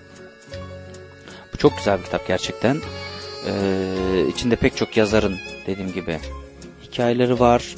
Birkaç e, isim sayayım size. Ahmet Büke, Yalçın Tosun, Ayhan Geçkin, Cemil Kavukçu, Behçet Çelik, Ayfer Tunç, Burhan Sönmez, Hatice Meryem, Şule Gürbüz, Hakan Günday, Ayşegül Çelik, Harda, Haydar Karataş, Murat Yalçın, Karin Karakaşlı, Murat Uyur Kulak, Gaye Boralıoğlu, Sema Kaygusuz, Yavuz Ekinci, Seray Şahiner, Murat Özyaşar, Jacqueline Çelik, Gönül Kıvılcım ve Barış Bıçakçı'nın yazılarından oluşuyor. Dediğim gibi Murat Anmungan'ın seçtiği yazılar bunlar. Ön sözünde kendi yazdığı bir kitap. Ee, bir iki hafta içinde bunu da muhtemelen hediye edeceğim. Ama önce okuyacağım ondan sonra hediye edeceğim tabii ki size. Yeni başladım buna. Ee, bu arada bu kitapları bana gönderen dostum Tunca da buradan teşekkür edeyim. Onu da anmadan olmaz sağ olsun. Gönderdi sürekli düzenli gönderdi kolilerden çıkan kitaplardan bir tanesi bu da. Bu da yeni okumaya başladım kitap onu da size tanıtmak istedim. Evet sevgili sanseverler şimdi gelelim beklediğiniz radyo tiyatrosu Don Quixote'un 7. bölümüne. Ee, eski bölümleri dinlemek isteyenler yeni dinleyicilerimiz bu arada podcast olarak iTunes üzerinden indirebilirler programımızı e, kaydedilmiş halini ve eski bölümlerini de dinleyebilirler. E, iTunes'a girip eğer Horus'un Gözü diye ararlarsa bulabilirler veya e, sitemizden emirmahmutoğlu.org sitesinden ilgili linklere tıklayarak da abone olabilirler. O zaman da e, kaçırdıkları yayınları, eski yayınları da dinleme şansları olur. Bu arada şunu da hatırlatmadan geçemeyeceğim. Canlı yayın sayfamızın, e, beni dinlediğiniz canlı yayın sayfamızın e, sağ tarafında e, canlı sohbet linki göreceksiniz. Oradan da yazabilirsiniz. Oradan da ulaşabilirsiniz yine bana. Oradan istek de yapabilirsiniz. Dediğim gibi aynı zamanda Facebook, Twitter, mail adresim, Skype, MSN, telefon numarası vesaire de bu canlı yayın sayfamızın en altında linklerde mevcuttur. Ee, sayfamıza girenlere bir hatırlatma daha yapayım. Yine sağ tarafta dinlediğiniz sayfanın sağ üstünde hemen bir kalp ve 5 tane yıldız göreceksiniz. O da sayfamızın oy verme butonudur. Ee, oradaki Horus'un gözünün e, sayfasının kalbine dokunarak radyomuza, programımıza oy verebilirsiniz. Memnun oluruz efendim. Onu da hatırlattıktan sonra şimdi gelelim radyo tiyatrosuna. Radyo tiyatrosundan sonra yine karşınızdayım efendim.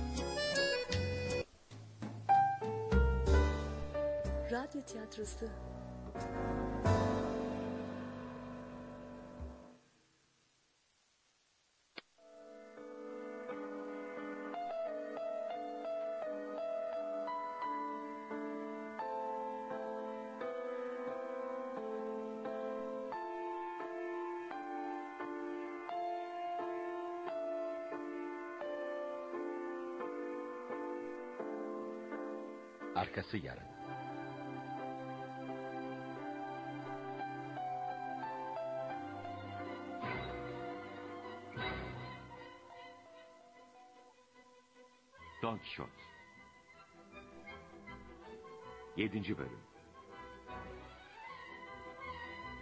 Yapım Yönetim Mehmet Köseoğlu. Yazan Cervantes. Uyarlama Tayfun Türkili. Seslendirme Yönetmeni İskender Bağcılar Neslihan Gürgün. Kayıt Davut Genç. Montaj Halil Karabacak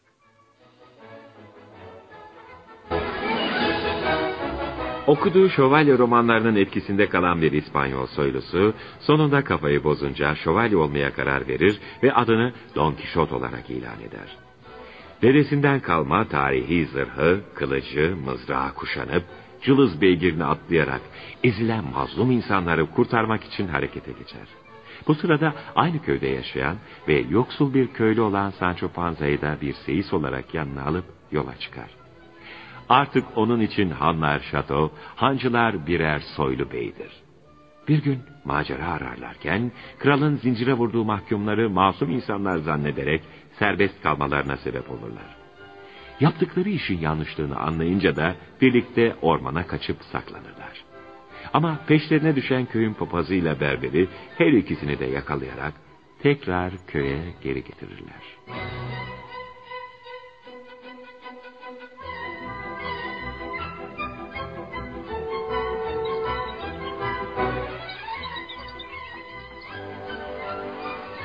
Merhaba Teresa. Ah, gözlerime inanamıyorum. Çocuklarımın babası Sancho evine geldi. Nasılsın bakalım karıcığım? Kocasız bir kadın nasıl olursa öyleyim. Ne demek istiyorsun? Kızma canım. Çocuklara hem babalık hem de annelik yapmak kolay değil demek istedim. Sen neler yaptın bakayım? Ceplerin para, çantan, hediyelerle dolu olarak gelmişsindir umarım. Ah karıcığım, gezici şövalyelik zannettiğin kadar para getiren bir meslek değilmiş. Ama şöhreti ve dayağı maşallah pek bol oluyor. Desene gittiğin gibi meteliksiz geri döndün ha? Keçi çobanlığı şu ne olduğu belli olmayan seyislikten daha iyiymiş. Ne diye o deli herifin arkasına takılıp gittin ha? Artık aklını başına toplamanın zamanı geldi de geçiyor bile. Çiftinin çubuğunun başına geç. Yok Teresa. Efendim bir krallık ele geçirdiği zaman bana bir ada bağışlamayı vaat etti. Adama kavuşmadan seyisliği bırakmayı isteme benden. Şuna şurasında ne kaldı ki? Ada dediğin nedir ki? Yenilir içilir bir şey mi? Sen kaç para eder? Ne yenir ne içilir ne de satılır bir şeydir Teresa. Ada demek şanlı şerefli saltanat demektir. Bilmece gibi laflar ediyorsun. Şanlı şerefli bir şey ama yenmiyor içilmiyor. Satsan satılmıyor. O delinin yanında kalalı sen de kafayı yemişsin anlaşılan. Vah zavallı kocacığım. Canım bırak sızlanmayı da anlatıyorum işte. Efendim bana vaat ettiği o adayı bağışladığı zaman ben vali yani kont gibi bir şey olacağım. Sen de kontez olacaksın. Ya, kontes de ne demek Sancho? Kontes demek e, e, kraliçe veya prenses gibi bir şey işte. Kralın sarayı gibi bir şatoda oturacağız. Hizmetçilerimiz olacak. Pek çok paramız ve malımız olacak. Kadife elbiseler giyecek. Atlı arabalara ay, bineceksin. Ay tutun beni bayılacağım şimdi. Sen iyice kafayı üşütmüşsün ayol. Keçi çobanından kral, eli nasırlı köylü karısından kraliçe olduğu nerede duyulmuş ha? Sakın ha. Efendim Quixote olur diyorsa olur. Sen ondan daha iyi mi bileceksin? Hem vali olunca okuma yazma bilmeye de gerek yok. Her valinin bir mektupçusu olurmuş. Mektuplarını o yazar, gelenleri de o okurmuş. Sancho, doğrusu aklım bu işe hiç yatmadı ya. Hadi yine de senin dediğin gibi olsun. Ama şunu bilesin ki beklemeye tahammülüm kalmadı. Şu valilik, kontluk mu her neyse bir an önce olsun. Yoksa ben ne yapacağımı bilirim. Tamam karıcığım tamam sinirlenme. Efendim biraz kendisini toplasın hemen sefere çıkarız. Onun bir krallık ele geçireceğine ve bana bir ada bağışlayacağına hiç şüphem yok senin de olmasın.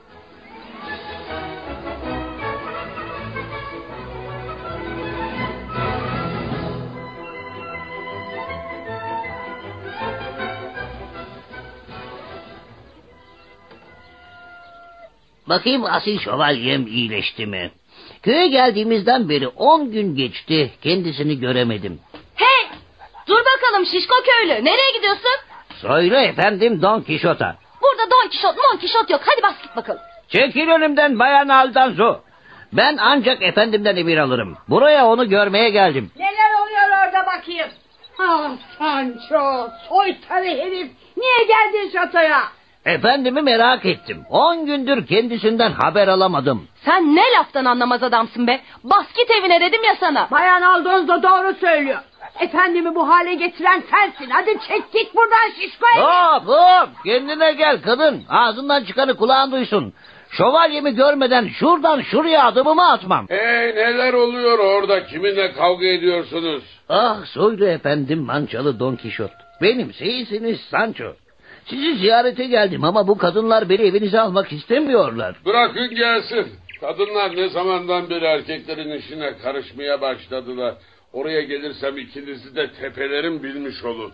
Soylu şövalyemi duydunuz değil mi? Yol verin de içeri gireyim. Gir gir.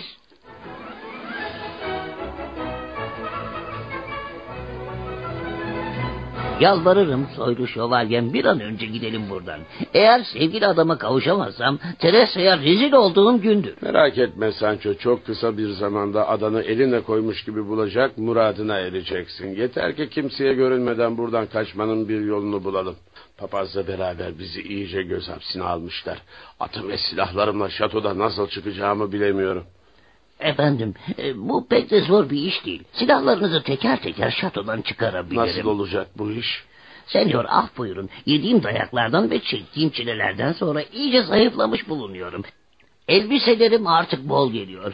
Onları cübbemin altına saklar, birer birer dışarı çıkartır, götürür bayırın arkasındaki koruluğa saklarım. Hay aklımda bin yaşa. Yakalanmadan bu işi becerirsen adayı çantada kektik bil. Vallahi adacımın hatırı için atınız Rosinenta'yı bile cübbemin altına saklamanın bir yolunu bulurum efendim. Tamam o zaman şimdiden bu işi yapmaya başla. Sana kılıcımı ve kalkanımı vereyim götür. Yarın da gel öbürlerini çıkart buradan. Ertesi gece de herkes uyuduktan sonra köyü terk ederiz. Sus.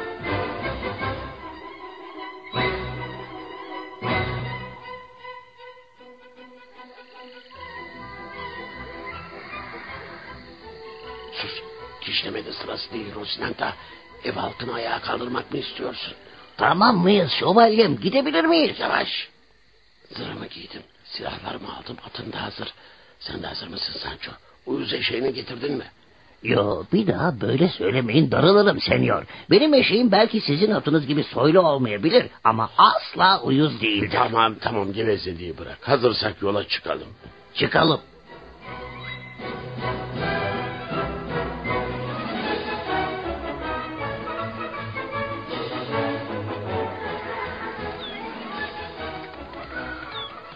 Senyor, bütün gece durmadan, dinlenmeden yol aldık. Vakit öyle oldu. Bir saat sonra böyle gidecek olursa korkarım bayılıp eşekten düşüreceğim. Şu ilerideki koruya girip saklanalım ve biraz dinlenelim ha? Haklısın Sancho ben de yoruldum. Koruluğa girelim.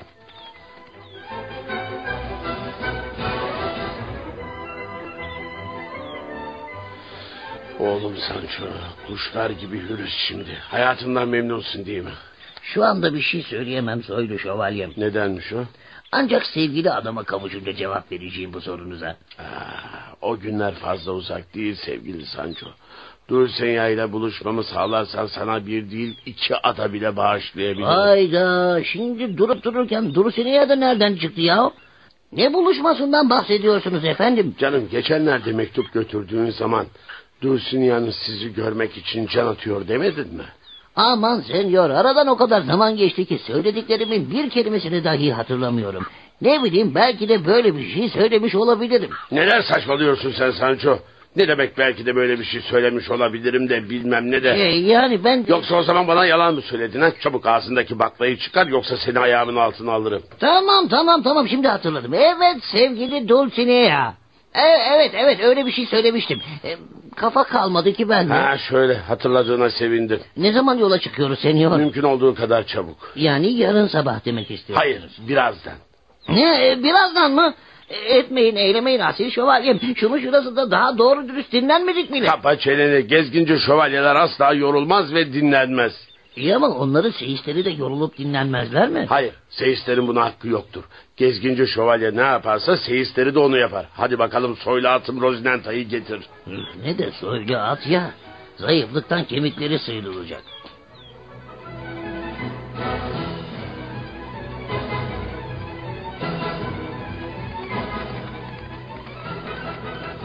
Efendim şu ilerideki handa azıcık oturup bir iki saat kestirsek hiç de fena olmayacak. Zira uyku gözlerimden akıyor. Olmaz. Bir şövalye seyisi iki gün uyumadan yol yürüyebilmeli. Hiç mola vermeden gidersek akşama doğru Tobosa'ya varabiliriz.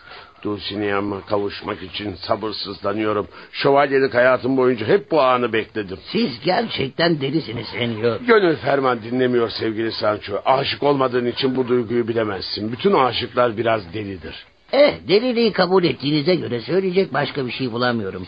Aşık olan sizsiniz ama çilesini ben de çekiyorum. Sen çok bazen öyle akıllıca laflar ediyorsun ki şu kalın gövdende böyle ince bir ruh taşıma ne tuhaf şey. Senden özür dileyeceğimi bekliyorsan yanılıyorsun.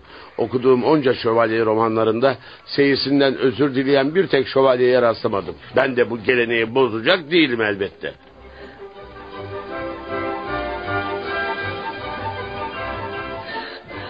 Hayrola Bayan Alonso ne oldu? Niye ağlıyorsunuz? Yoksa Senyor Kesete'ye bir şey mi oldu? Sormayın efendi. Amcam dün gece gene evden kaçtı. Ne? Kaçtı mı? Evet. Sancho denen o pis şişkoyla birlikte hem de. Giderken zırhını da silahlarını da almış. Neler diyorsunuz? Geçen sefer getirmek için akla karayı seçmiştik. Ne olur yalvarırım size amcamı bulun. Şövalyelik merakı yüzünden başına bir iş gelecek diye ödüm kopuyor. Tamam tamam tamam kızım ağlama sakin ol. Elimden geleni yapacağım. Gidip berber Nikolas'ı bulayım da peşine düşerim amcanın.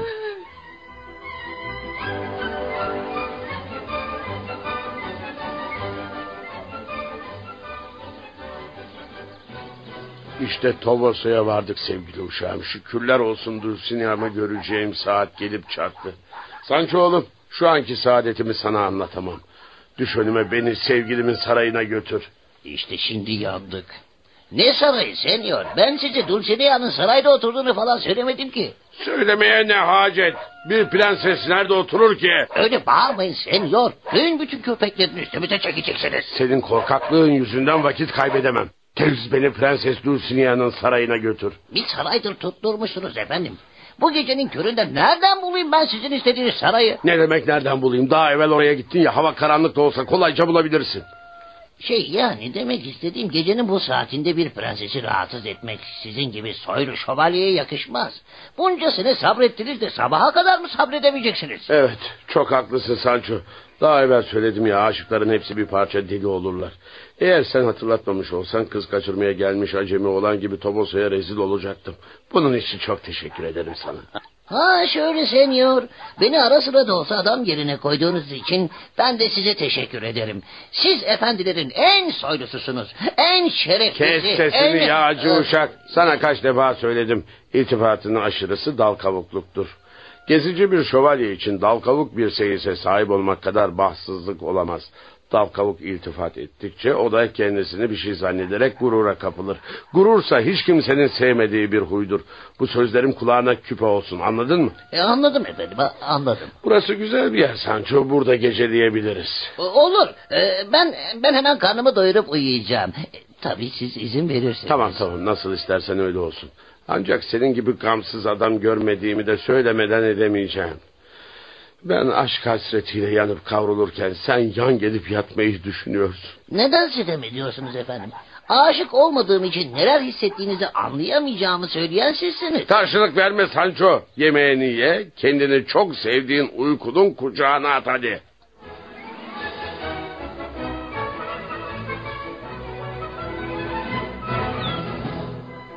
Kalk bakalım tembel uşak. Dulcinea'nın aşkı için gözlerini aç. Bırakın da şu namussuzu Asiye. Ne namussuzu ne asması be rüya mı görüyorsun sen? Senyor siz miydiniz efendim? Neler saçmalıyordun sen öyle? E, Sormayın efendim. Üç yetimin malını zorla ellerinden alan hain bir adamı mahkeme ediyordum. Herifi neredeyse astırmak üzereydim. Siz imdadına yetişmeseydiniz işi bitikti. Ne diyor bu deli seyis? Sizin anlayacağınız e, senin bağışladığın adaya gitmiş. Valiliğe başlamıştım çok. Hay Allah iyiliğini versin. Kasap et derdinde, koyun can derdinde. Kalk çabuk Dulcinea'ya gidiyoruz. Ah söyle efendim. Tobosa'ya bizzat kendiniz gitmeyi düşünmüyorsunuz değil mi? O da ne demek? Sevgilimi başka türlü nasıl görebilirim? Aman senyor. Sizin böyle gündüz gözüyle Tobosa'ya girmeniz hiç de mantıklı bir hareket olmaz. Yine neler yumurtlayacaksın söyler misin? Demek istediğim gezici bir şövalyeyi soylu bir prensesin kapısında gören köylüler dedikoduya başlarlar. Bu da Dulcinea'nın namusuna leke getirir Vay efendim. canına. Bunu nasıl düşünemedim ben? Ama eşeğe binmiş bir köylü Tavasa'ya girerse bu hiç kimsenin dikkatini çekmez. Daha evvel yaptığım gibi doğruca Dulcinea'ya gider, sizin kendisini görmek istediğini söyler, onu alıp buraya getiririm. Sizinle baş başa görüşebilmek için koşa koşa gelecektir. Soylu bir prenses koşarak gelir mi be şapşal herif? Atına biner, yanına iki de nedimesini alarak anlı şanlı bir şekilde gelir. E, tabii tabii yani güle oynaya gelir demek istemiştim efendim. Yine çam devirdin. Güle oynaya da gelmez. Ne öyle çingene düğün evine mi gidiyor?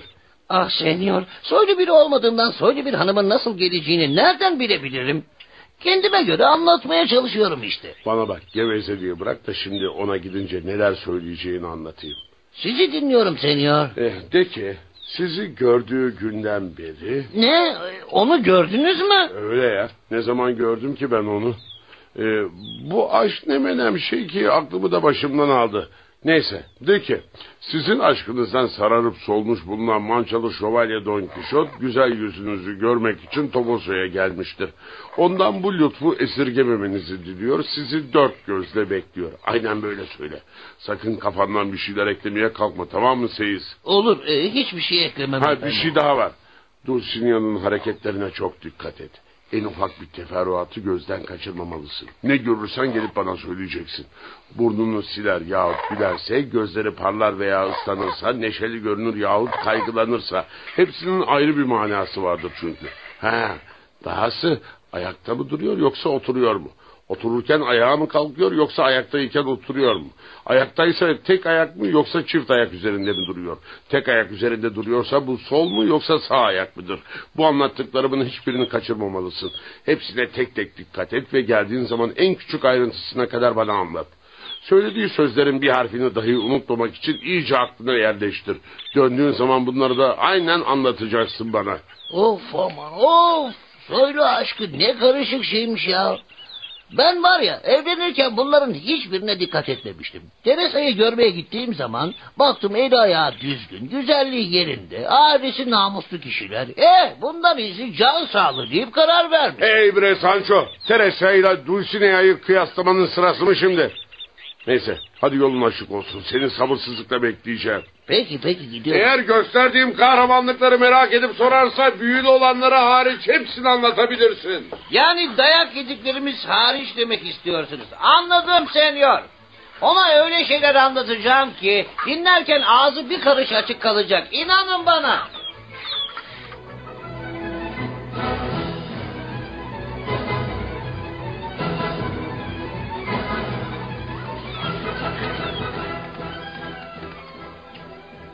Ee, deli şövalyenin ondan aşağı kalmaz deli seyisi.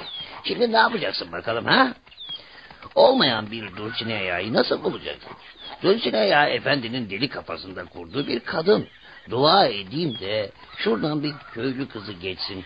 Hemen efendime koşar Dulcinea geliyor diye bağırırım. İnanmazsa büyücü sana çirkin göstermek için Dulcinea'yı köylü kılına sokmuş derim. Ee, başka da çarem yok zaten. Ah yaşasın.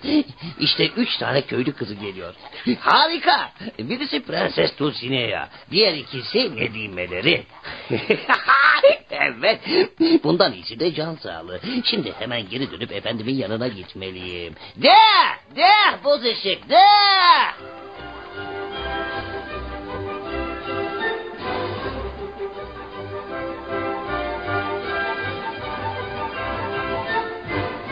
Don Quixote adlı oyunumuzun 7. bölümünü dinlediniz. 8. bölümde buluşmak üzere hoşçakalın.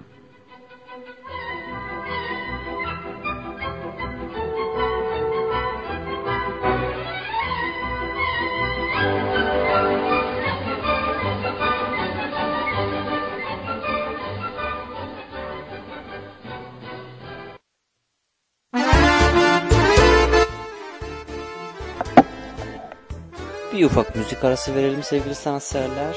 Alpay Mazi, Mazi kalbimde bir yaradır desin. Bir karşınızdayım.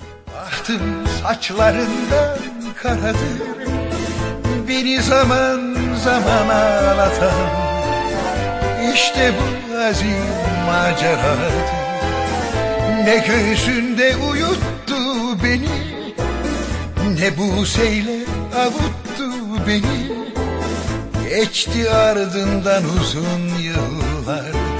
O güzel de unuttu beni. Bağlandım sana gönülden Geçemedim bu emelden Bir hazin maceraydı. Onu aldılar benden. Başkasına yar oldu. Eller bahtiyar oldu. Gönlüm hep baştan başa. Viran bir diyar oldu.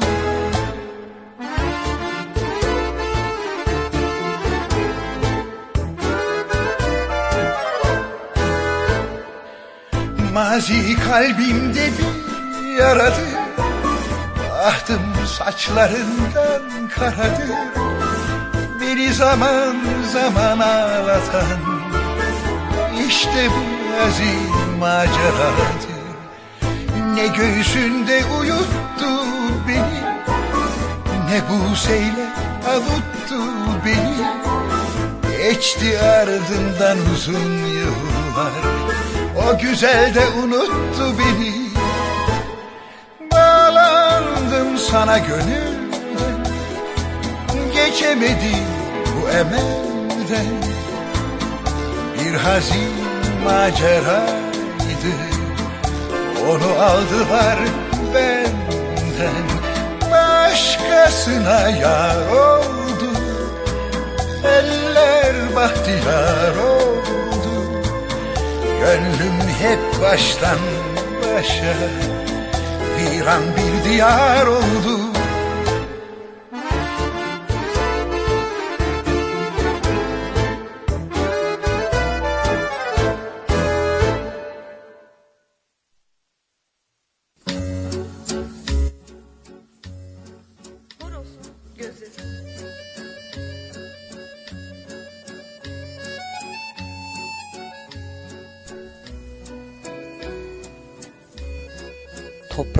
öyle bitip tükenmez.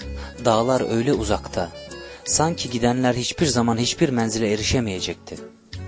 Kağnılar yürüyordu yekpare meşaleden tekerlekleriyle ve onlar ayın altında dönen ilk tekerlekti. Ayın altında öküzler başka ve çok küçük bir dünyadan gelmişler gibi ufacık, kısacıktılar. Ve pırıltılar vardı hasta kırık boynuzlarında ve ayakları altında akan toprak, toprak ve topraktı. Gece aydınlık ve sıcak ve kanılarda tahta yataklarında koyu mavi humbaralar çırılçıplaktı. Ve kadınlar birbirinden gizleyerek bakıyorlardı ayın altında geçmiş kafilelerden kalan öküz ve tekerlek ölülerine. Ve kadınlar bizim kadınlarımız. Korkunç ve mübarek elleri ince, küçük çeneleri, kocaman gözleriyle anamız, avradımız, yarimiz ve sanki hiç yaşanmamış gibi ölen ve soframızdaki yeri öküzümüzden sonra gelen ve dağlara kaçırıp uğrunda hapis yattığımız ve ekinde, tütünde, odunda ve pazardaki ve kara sabana koşulan ve ağıllarda ışıltısında yere saplı bıçakların oynak, ağır kalçaları ve zilleriyle bizim olan kadınlar. Bizim kadınlarımız. Şimdi ayın altında kanıların ve hartuşların peşinde haman yerine kehriban başlı saps çeker gibi aynı yürek ferahlığı. Aynı yorgun alışkanlık içindeydiler ve 15'lik şarapnelin çeliğinde ince boyunlu çocuklar uyuyordu ve ayın altında kanılar yürüyordu Akşehir üzerinden Afyon'a doğru.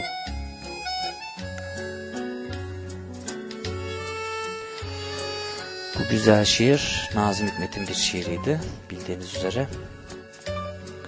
8 Mart için kadınlarımıza armağan olsun bu şiirimizde. Şimdi yine güzel bir şarkıyla devam edelim. Vedat Sakman'dan anılıyor. Desin, anılıyor olmak sizi desin.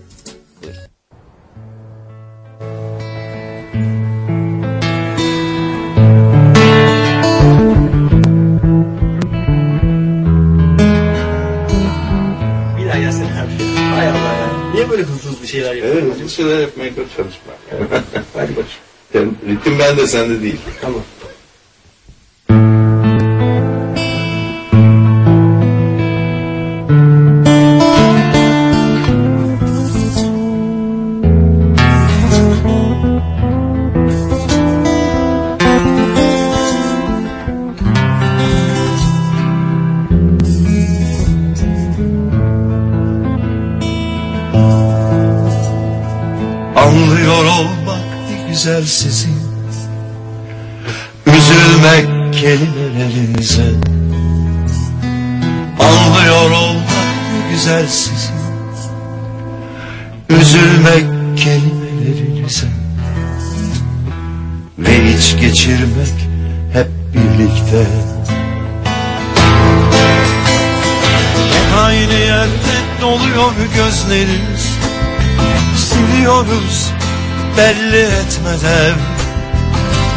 Yerde doluyor gözlerimiz.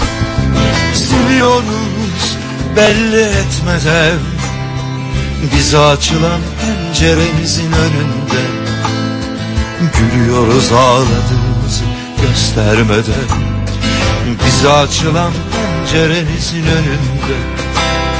Gülüyoruz ağladığımızı göstermeden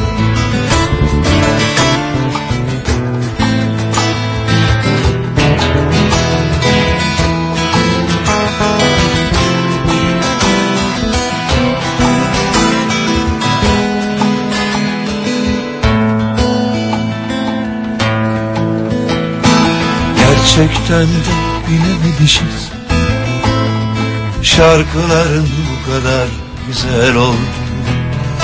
Gerçekten de bilememişiz Kelimelerin kifayetsiz olduğunu Sizinle olmadan önce. Hep aynı yerde doluyor gözlerimiz. Siliyoruz belli etmeden. Hep aynı yerde doluyor gözlerimiz. Siliyoruz belli etmeden.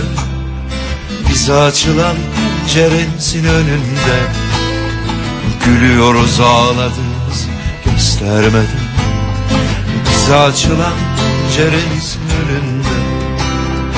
Gülüyoruz ağladığımızı göstermeden Gülüyoruz ağladığımızı göstermeden Gülüyoruz.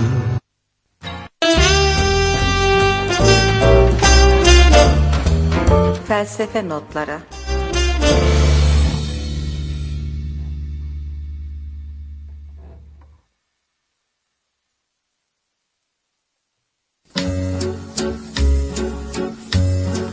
Horosun gözdesi.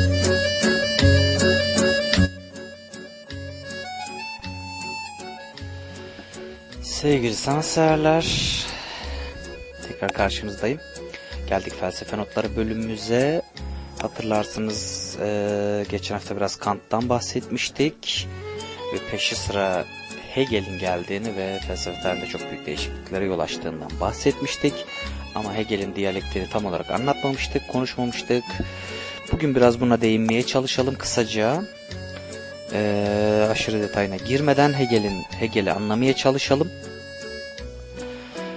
Hegel'in diyalektiği, ya Hegel, e, George William Frederick Hegel tam adı, e, 1770 doğumludur.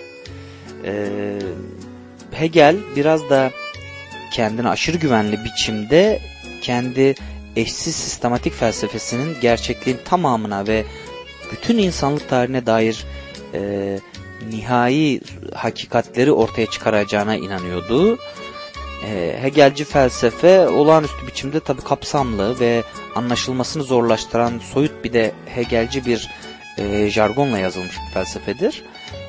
Hegel sahneye çıkana kadar filozoflar Aristo'nun mantığı keşfettiğini ve artık işin de bittiğini düşünüyorlardı. E, ama Hegel bütün bu durumu tabi değiştirdi. E, en önemli şey idealar dır. İdealar onun diyalektik adını verdiği bir süreç içerisinde gelişir ve gerçekliğin e, daha iyi bir kavrayışına doğru işte aşama aşama ilerler. Hegel'in diyalektiği e, kabaca böyle. Diyalektik mantığa gelince Hegel'de e, tarih e, her zaman gerçekliğin hatasız bir tasviri olduklarını iddia eden farklı dinamik e, kavramlar arasındaki mücadeleyle aslında ilgili. E, ama her kavram ya da tez e, kendiliğinden karşıtını ya da antitezini doğuracak ve en sonunda daha yüksek, daha hakiki, gerçek bir senteze ulaşana dek bu ikisi arasındaki mücadele yaşanacaktır e, diyor e, Hegel'in diyalektik mantığı. E, ardından da bu yeni kavrama e, kendi antitezini oluşturacak ve süreç en nihayetinde mutlak iddiaya ulaşana dek önlenemez biçimde devam edecektir diye devam ediyor, anlatıyor bunu. Bu mutlak bilinç ile e, toplumsal uyuma ulaşana kadar pek çok aşamadan geçen insan insan zihnine ve medeniyetine dair evrimci ve dinsel bir açıklamadır tabii ki. Hegel'e göre tarihin araştırılması en sonunda az çok Tanrı'nın zihnine benzer bir şey ortaya çıkartır, ortaya koyar e, diye düşünüyor Hegel. E, Hegelci metafizik tam da düşüncenin kendisinin doğası hakkındadır aslında. E, Hegel felsefesinin çok dar biçimde bilgi hakkındaki e, ayrı teknik sorulara odaklandığını oysa onu oluşturan e, beşeri düşünce diyelim ve kültürün tarihsel süreçlerine dair daha dikkatli bir bakış geliştirme ihtiyacı olduğunu düşünüyordu. O da Kant gibi bir idealist aslında.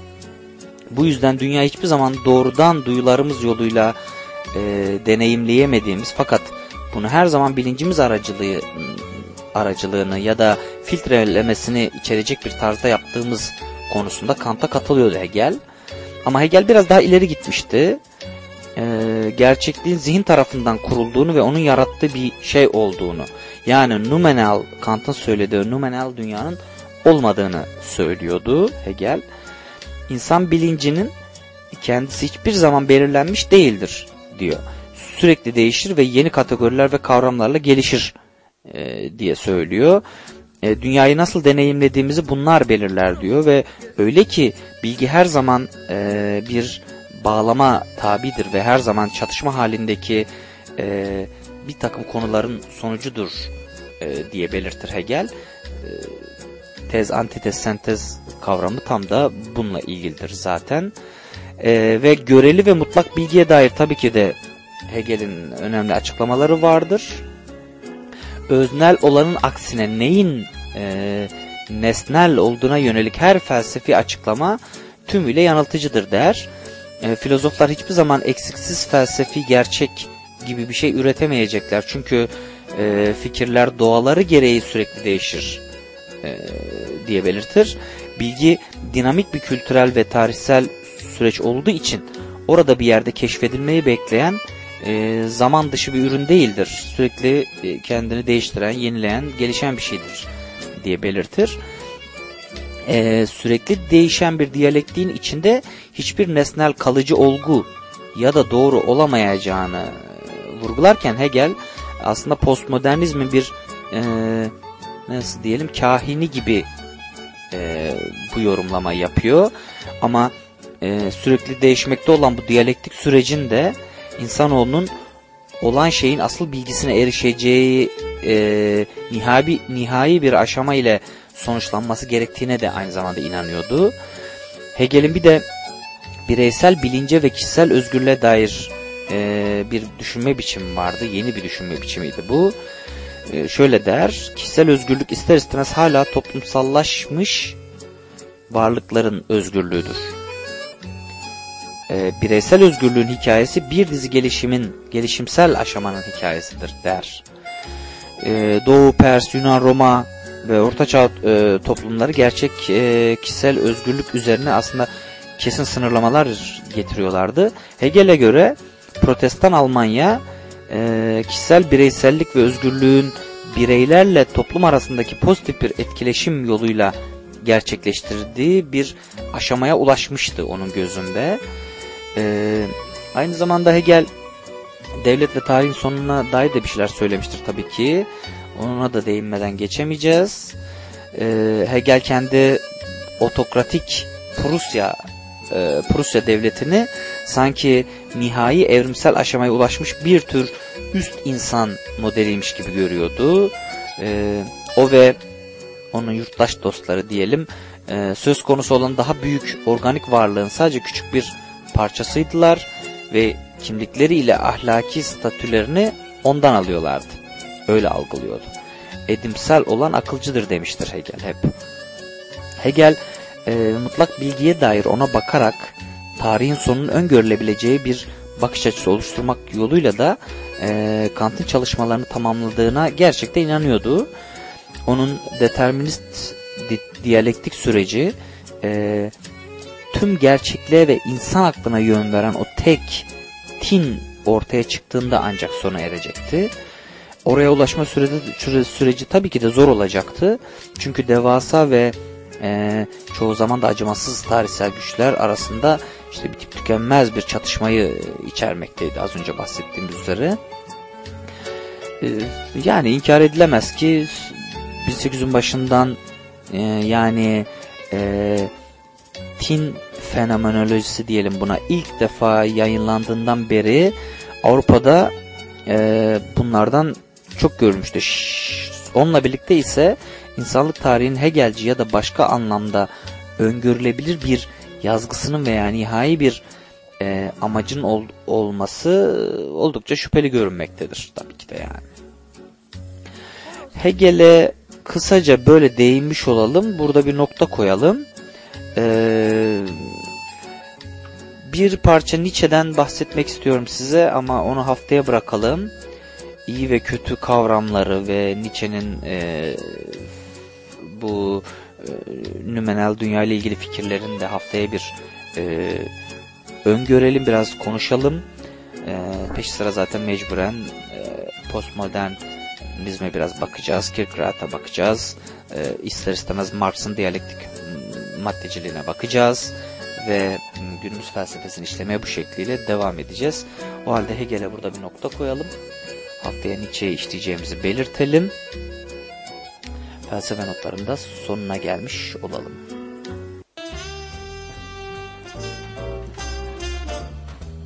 Felsefe notları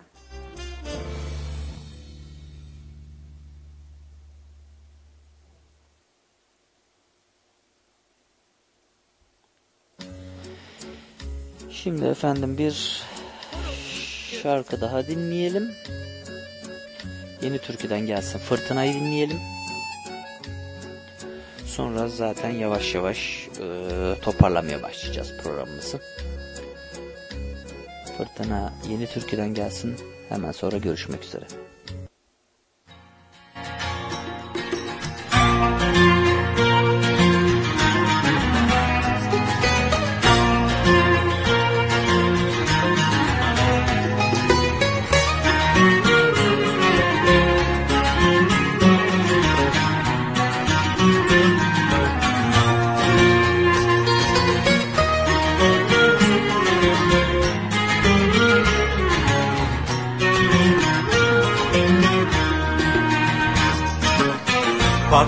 İşte yaklaşıyor fırtına.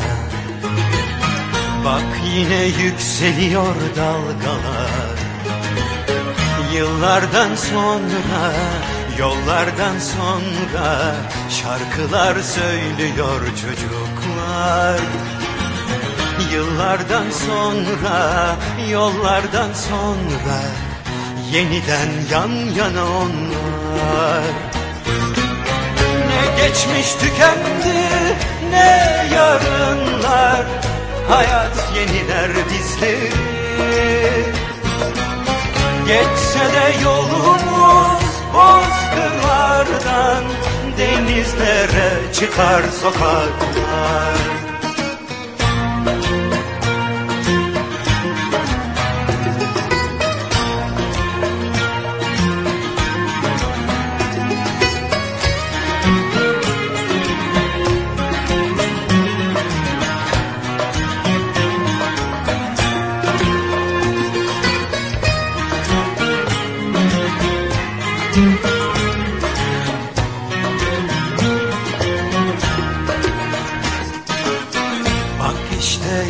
yaklaşıyor fırtına.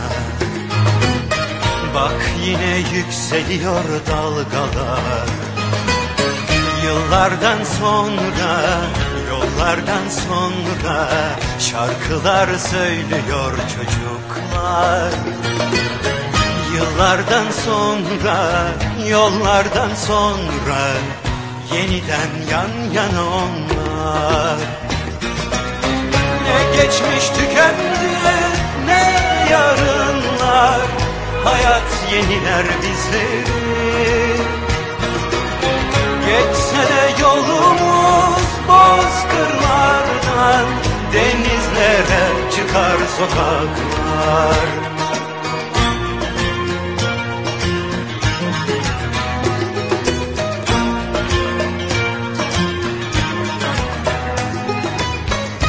Yıllardan sonra, yollardan sonra Yeniden yan yana onlar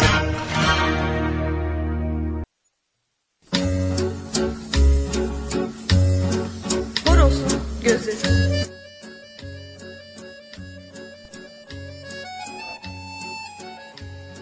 Kimi gizlenir kimselere görünmezsin. Kimi renk renk dünyalarda görünür yüzün. Kendi kendinle sevişmek bu seninki. Çünkü seyreden sen, seyredilen de sensin. Diyor Ömer Hayyam. Küçük şiir aramızdan sonra son bir şarkı yapıp artık programımızın sonuna geldik. Ee, sevgili sanatseverler bu haftayı da burada bitiriyoruz. Ee, son bir şarkı daha dinleyeceğiz sonra programı kapatacağız. Fakat e, buçuğa kadar 11 buçuğa kadar yaklaşık ben size müzik çok güzel müzikler çalmaya devam edeceğim seçtiğim müziklerden. E, onları dinlemek için de benimle kalırsanız memnun olurum. Son olarak da e, bir bakalım ne dinliyoruz. Yüksek Sadakat'tan Küçük Kralı son olarak dinliyoruz ve programımızı sonlandırıyoruz ondan sonra. Hepinize iyi geceler diliyorum. Benimle olduğunuz için teşekkür ediyorum. Müzikten sonra son bir veda teşekkürü yapıp kapatacağız programı. Buçuğa kadar da müzik yayınımıza devam edeceğiz. Radyosudur. Bam, da.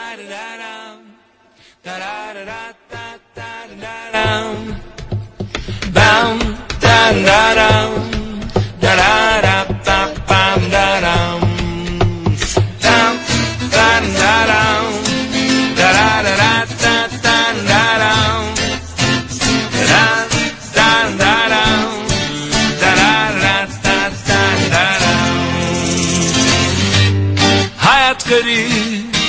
Nasıl derler bilmece.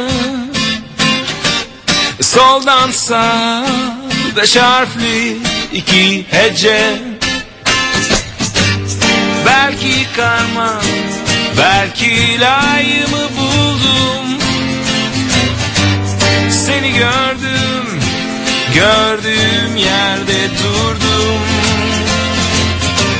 Bir zamanlar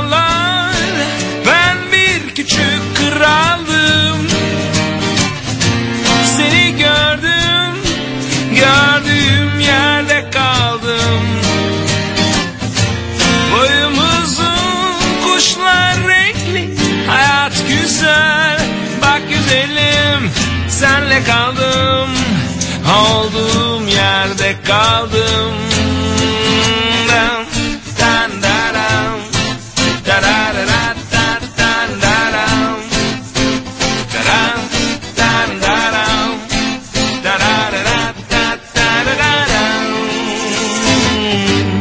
Derken günler su gibi akıp geçti. Gözlerimden kurtulmak için geçti. Ne olur dedim ne olur ne olur beni tut. Gözlerin derin denizler gibi serin. Düşersem onlara izimi kimse bulamaz. Bedenim kaybolur nefes alamaz. Bir zamanlar ben bir küçük kraldım. Seni gördüm gördüğüm yerde kaldım. Boyumuzun kuşlar renkli Hayat güzel. Bak güzelim Senle kaldım Olduğum yerde kaldım. Bir zamanlar ben bir küçük kraldım. Seni gördüm, gördüğüm yerde kaldım.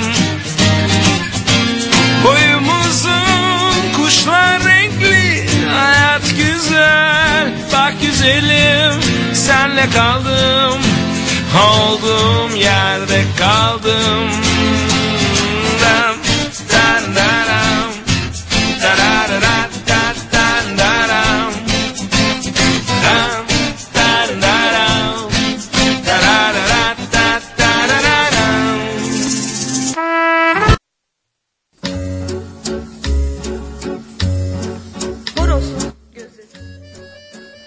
Sevgili Horos'un Gözü dinleyicileri, programımızın sonuna geldik. Hepinize mutlu e, geceler diliyorum ve tatlı tatlı rüyalar diliyorum hepinize.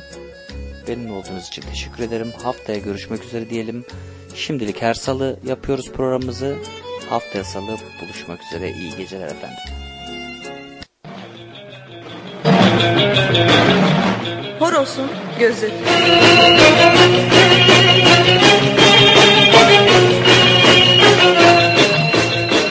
Her çarşamba akşamı 21'den 23'e Horos'un gözünde. Kültür, Sanat, şiir, felsefe.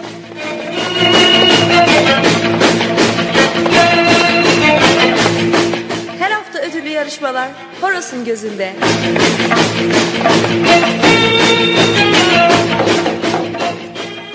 Horoz'un gözü.